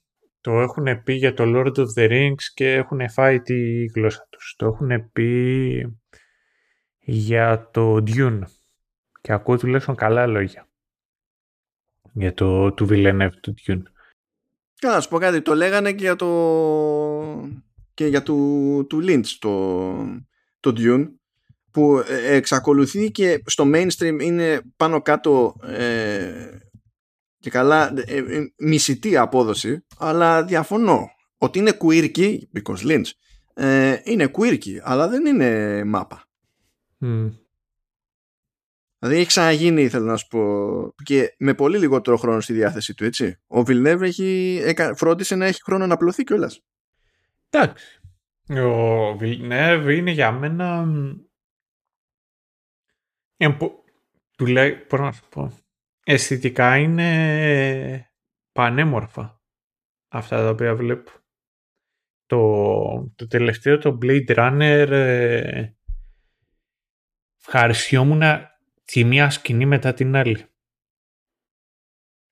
Αυτή, αυτή η σκηνή από το Blade Runner του Villeneuve, το οποίο μου έχει μείνει, είναι που σκάει στο ε, Las Vegas και είναι τα αγάλματα των δύο γυναικών με αλογούρα που είναι στα γόνατα και κοιτιούνται. Κοιτιούνται, έχουν κοιτίνες και τα λοιπά. Και λέω πώς αποτύπωσε όλο αυτό το δεκατάνς. Μα, ε, πώς να πω, με αυτό το όραμα και με το πλάνο και εκεί και. Ε, είναι, είναι, είναι. Αλλά εντάξει. Δεν θα το γυρίσει το One Piece ο Villeneuve. Είναι και αυτό. Ε, γιατί, εντάξει, και το One Piece α, ή θα είναι τόσο heavy on CGI που δεν, δεν ξέρω. Εν μεταξύ, πες εσύ ότι είσαι ηθοποιός, ρε φίλε. Και έχει, γνωρίζει εκεί το track record κάτι τέτοιων ε, ταινιών και αυτού του είδους. Πόσο... Γιατί να πεις ναι; Τι είναι γιατί να πεις ναι; Ανάλογα με το paycheck. Ναι, ισχύει το να είσαι άνεργος ή, ή πει να είναι κακός σύμβουλο in general. Δεν ξέρω ρε man. βρωμάει όλη η φάση. Θα σου πω ότι, ότι όλο αυτό μου θυμίζει Power Ranger. Αυτό. Και, το, μονα, και μονάχα ο πράσινο Power Ranger είναι αυτός ο οποίος επέζεις. Ναι. Το Netflix όμως ποντάρει στη δύναμη που έχει στις προτάσεις και στον αλγόριθμο ε, γιατί ώρες ώρες ούτε η ίδια η εταιρεία δεν ξέρει τι θα πάει καλά. Δηλαδή, Ισχύει. πώς λέγαμε Αλλά... τις προάλλες για το, για το Squid Game που δεν, απλά που, δεν υπήρχε πλάνο τέτοιο εννοείται δηλαδή για κανένα λόγο και θα σκάσει μια τέτοια σειρά και το Cowboy Bebop για κάμποσες μέρες ας πούμε ήταν, ήταν στο top 10. Αυτά τώρα θα ήταν δύσκολο, δηλαδή για σκέψω αυτό να είναι κάτι που σκάει στην τηλεόραση ή σκάει σε συνδρομητική τηλεόραση. Είμαστε πίσω στη φάση που είχαμε Filmnet και έπρεπε ο μόνος τρόπος να το φας αυτό ήταν έτσι. Ποιος θα έλεγε κάνω συνδρομή για να ε, εδώ το live action version του Cowboy Bebop ας πούμε. Ενώ εδώ μπορεί, έχει και άλλο scale αλλά είναι και άλλο το, λειτουργεί αλλιώς το πράγμα πλέον σαν business και μπορεί να το σπρώξει αυτό το πράγμα ώστε οικονομικά τουλάχιστον για την πάρτι τους να καταλήγει να βγάζει νόημα και είμαστε πλέον και σε μια άλλη ε, πραγματικότητα. Είμαστε τα γερόντια της υπόθεσης και θα ήθελα να το στοιχειοθετήσω λίγο αυτό συγκεκριμένα διότι κάπου πέτυχα ένα post αγνώστο, ναι, ναι, ναι, αλλά πέτυχα ένα post που είχε ένα κάρε από το Bioshock Infinite που είναι παιχνίδι. Ναι, τερμάτισα εγώ τώρα Λες και είσαι ναι. βαλτός. Λοιπόν, Λες και είσαι βαλτός. Τερμάτισα τώρα το. Δεν φταίω που το είδα το πώ, συγγνώμη. Δηλαδή, ναι, ε, ναι. τερμάτισα τώρα το πρώτο Bioshock Και στην εταιρεία για οποία δουλεύω, ο τέλος πάντων, ο DevOps εκεί, είναι, είναι Πολωνός. Και είχα ένα call μαζί του και συζητούσα και είναι φανατικός gamer και είναι φανατικός Nintendάκιας και είναι φανατικός Πολωνός του στυλ. Ε, μισού είμαστε σκατένιοι, όλοι, όλοι οι Πολωνοί είμαστε σκατά. Ε, δεν ξέρω που γνώρισε Πολωνούς και τους συμπαθώ. Ε, μακάρι να είχα μερική βότκα για να πιω. Θα χαρώ πολύ να σε γνωρίσω. Πολύ κλασικός Αυτό που είπες με τόσα λόγια είναι ότι γενικά σε όλα του, με ό,τι καταπιάνεται, είναι Πολωνός. Είναι Πολωνός αυτό. Γι' αυτό εγώ τους αγαπάω και τα λοιπά. Και εκεί τους συζητούσα και του έλεγα το τι έπαιζα και ήταν εκεί το Bioshock. Και μετά ήθελα να του ζητήσω να μου κάνει μια, ένα pipeline για τη μία βάση να μου πετάξει σε μια άλλη. Και τους ζήτησα με ένα πολύ συγκεκριμένο τρόπο τον παρακάλεσα του είπα να μου το κάνει όλο αυτό και ναι. μου απάντησε στο email παίζει με 15 smiley faces. ναι, δεν ξέρω. Ας μην το, δεν θα το χαλάσω. Όχι, δεν θα το χαλάσω. Παρότι έχει ναι. παλιώσει το παιχνίδι πια αλλά για να κάνω το κύκλο ε, δείχνει ένα καρέ και γενικά στα Bioshock παίζει το concept ότι προσπαθούμε να φτιάξουμε μια ουτοπία η ουτοπία αυτή με κάποιο τρόπο εκφυλίζεται ε, δημιουργείται ενώ δεν ξεκινάει έτσι πάλι δημιουργούνται κάποιο είδους ε, ταξικές τριβές, μάχες και τα λοιπά και πάλες πάλες ναι, μπάλες ναι, ναι. Ε, και τα λοιπά και τα λοιπά και έχει και μια ψηλό συγκεκριμένη αισθητική τουλάχιστον αυτή η τριπλέτα από τα, τα τρία τέλος πάντων Bioshock που έχουν βγει και το ποστάρει ο άλλος, φάση ξέρεις ότι. και λέει, ε, ευτυχώς λέει, έπαιξα αυτό το παιχνίδι και μου κάλυψε, μου γέμισε λέει, το κενό που μου άφησε το Arcane. Και συνειδητοποιείς τι παραλληλισμό κάνει το άτομο. Και λες, ναι, ναι. Τώρα, ναι, ή, ε, τώρα γεράσαμε. Είναι legit. Ναι. Εγώ χρησιμοποιώ πολλές φορές αυτή τη φράση από τη δεύτερη σεζόν του, του που λέω ότι όλα αυτά τα παλιά τα πράγματα πρέπει να κάτσεις να τα δεις γιατί είναι π.χ. ο νονός ή όλα αυτά πρέπει να κάτσεις να τα δεις γιατί είναι η μαμά ολόκληρου του είδους και είναι το manual για όλα τα καλά και τα κακά πράγματα που ακολουθήσαν. Και αυτό είναι κάτι το οποίο δεν μπορούν να συλλάβουν πολύ. Ή το τι δεν μπορούν να συλλάβουν πολύ, λες και μπορούν να το συλλάβουν. Όχι, απλά είμαι 10 χρόνια, ξέρω εγώ, περισσότερο σε αυτόν τον πλανήτη από κάποιους άλλους.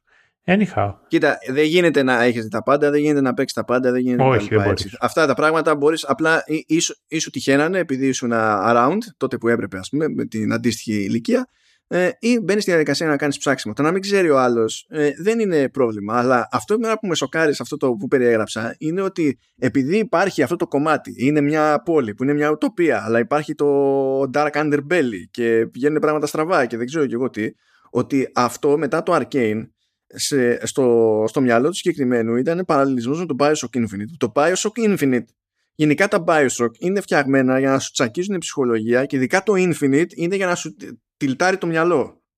δηλαδή τελειώνεις, θέλει προσπάθεια να συνειδητοποιήσει τι έγινε. Ναι. Όταν, όσο περισσότερο καταλαβαίνεις, τόσο περισσότερο σοκάρεσαι.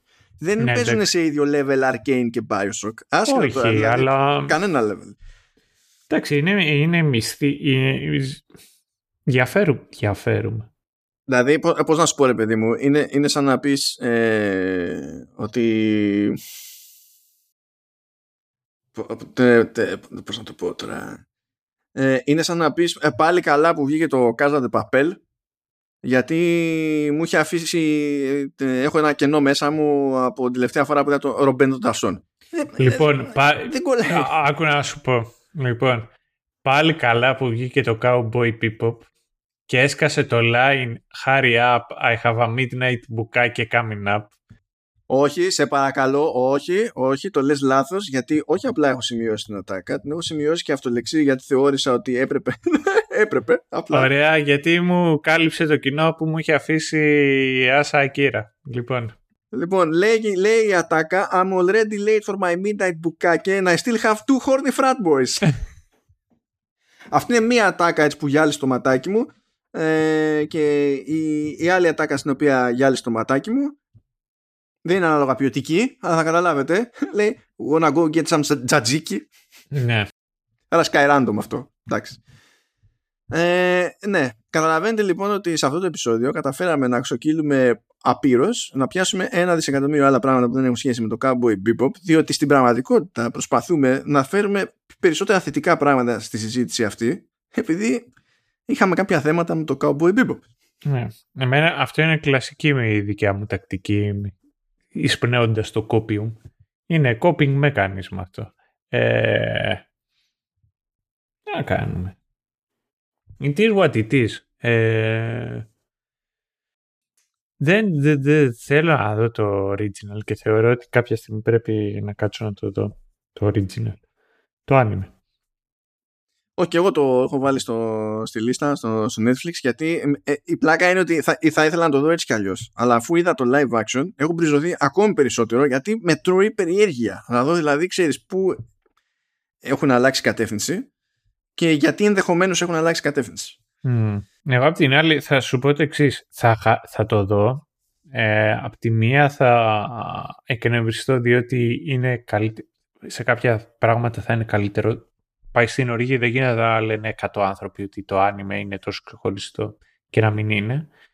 Απ' την άλλη θα βαρέσει κάποια τίποτα ε, ε, τζαπονίλες εκεί μυστήριες που πλέον πραγματικά δεν έχω τα άντερα να τα αντέξω αυτά τα, τα δράμα.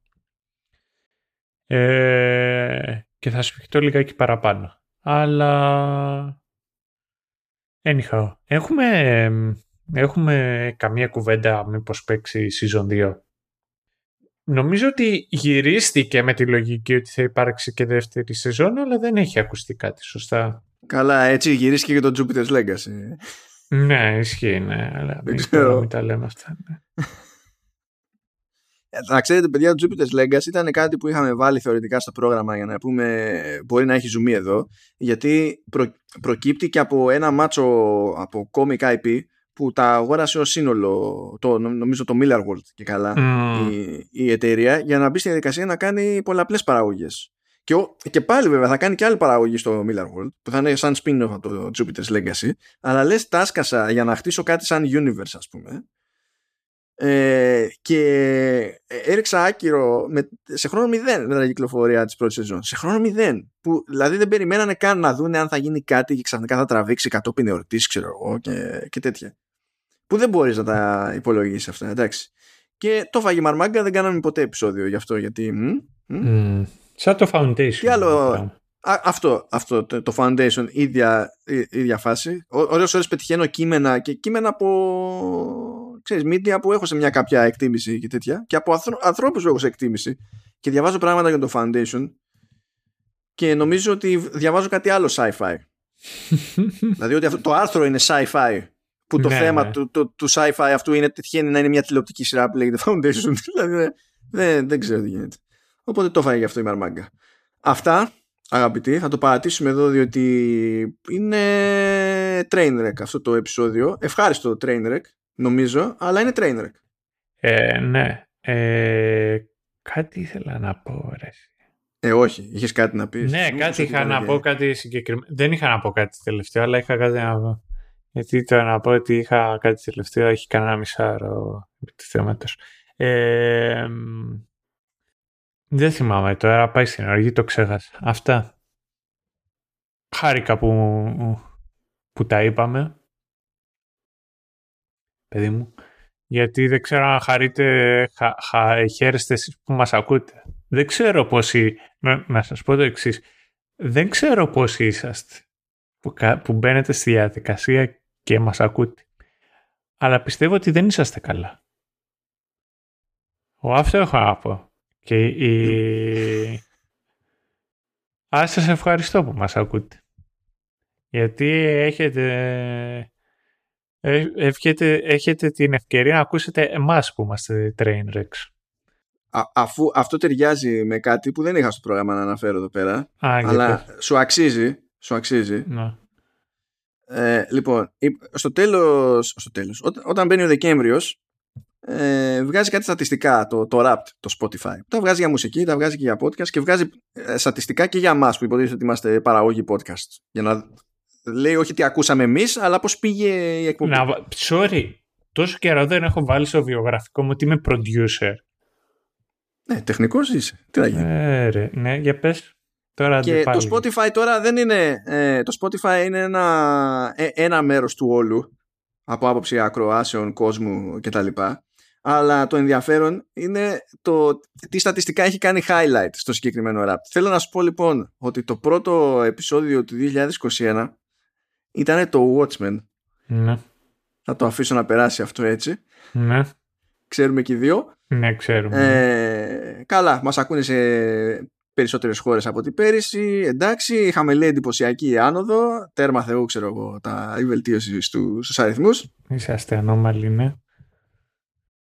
Και ναι, κοίτα, είναι, το, είναι τε, ναι. τερματίστηκε η βελτίωση γιατί λέει είναι 999% plus. Οπότε δεν ξέρω τι να υποθέσω εγώ από αυτή τη Ρε, ρε παιδιά. από, από ένας που ήσουν από, ένα, από ένας που ήσουν γινάτε 10 ρε.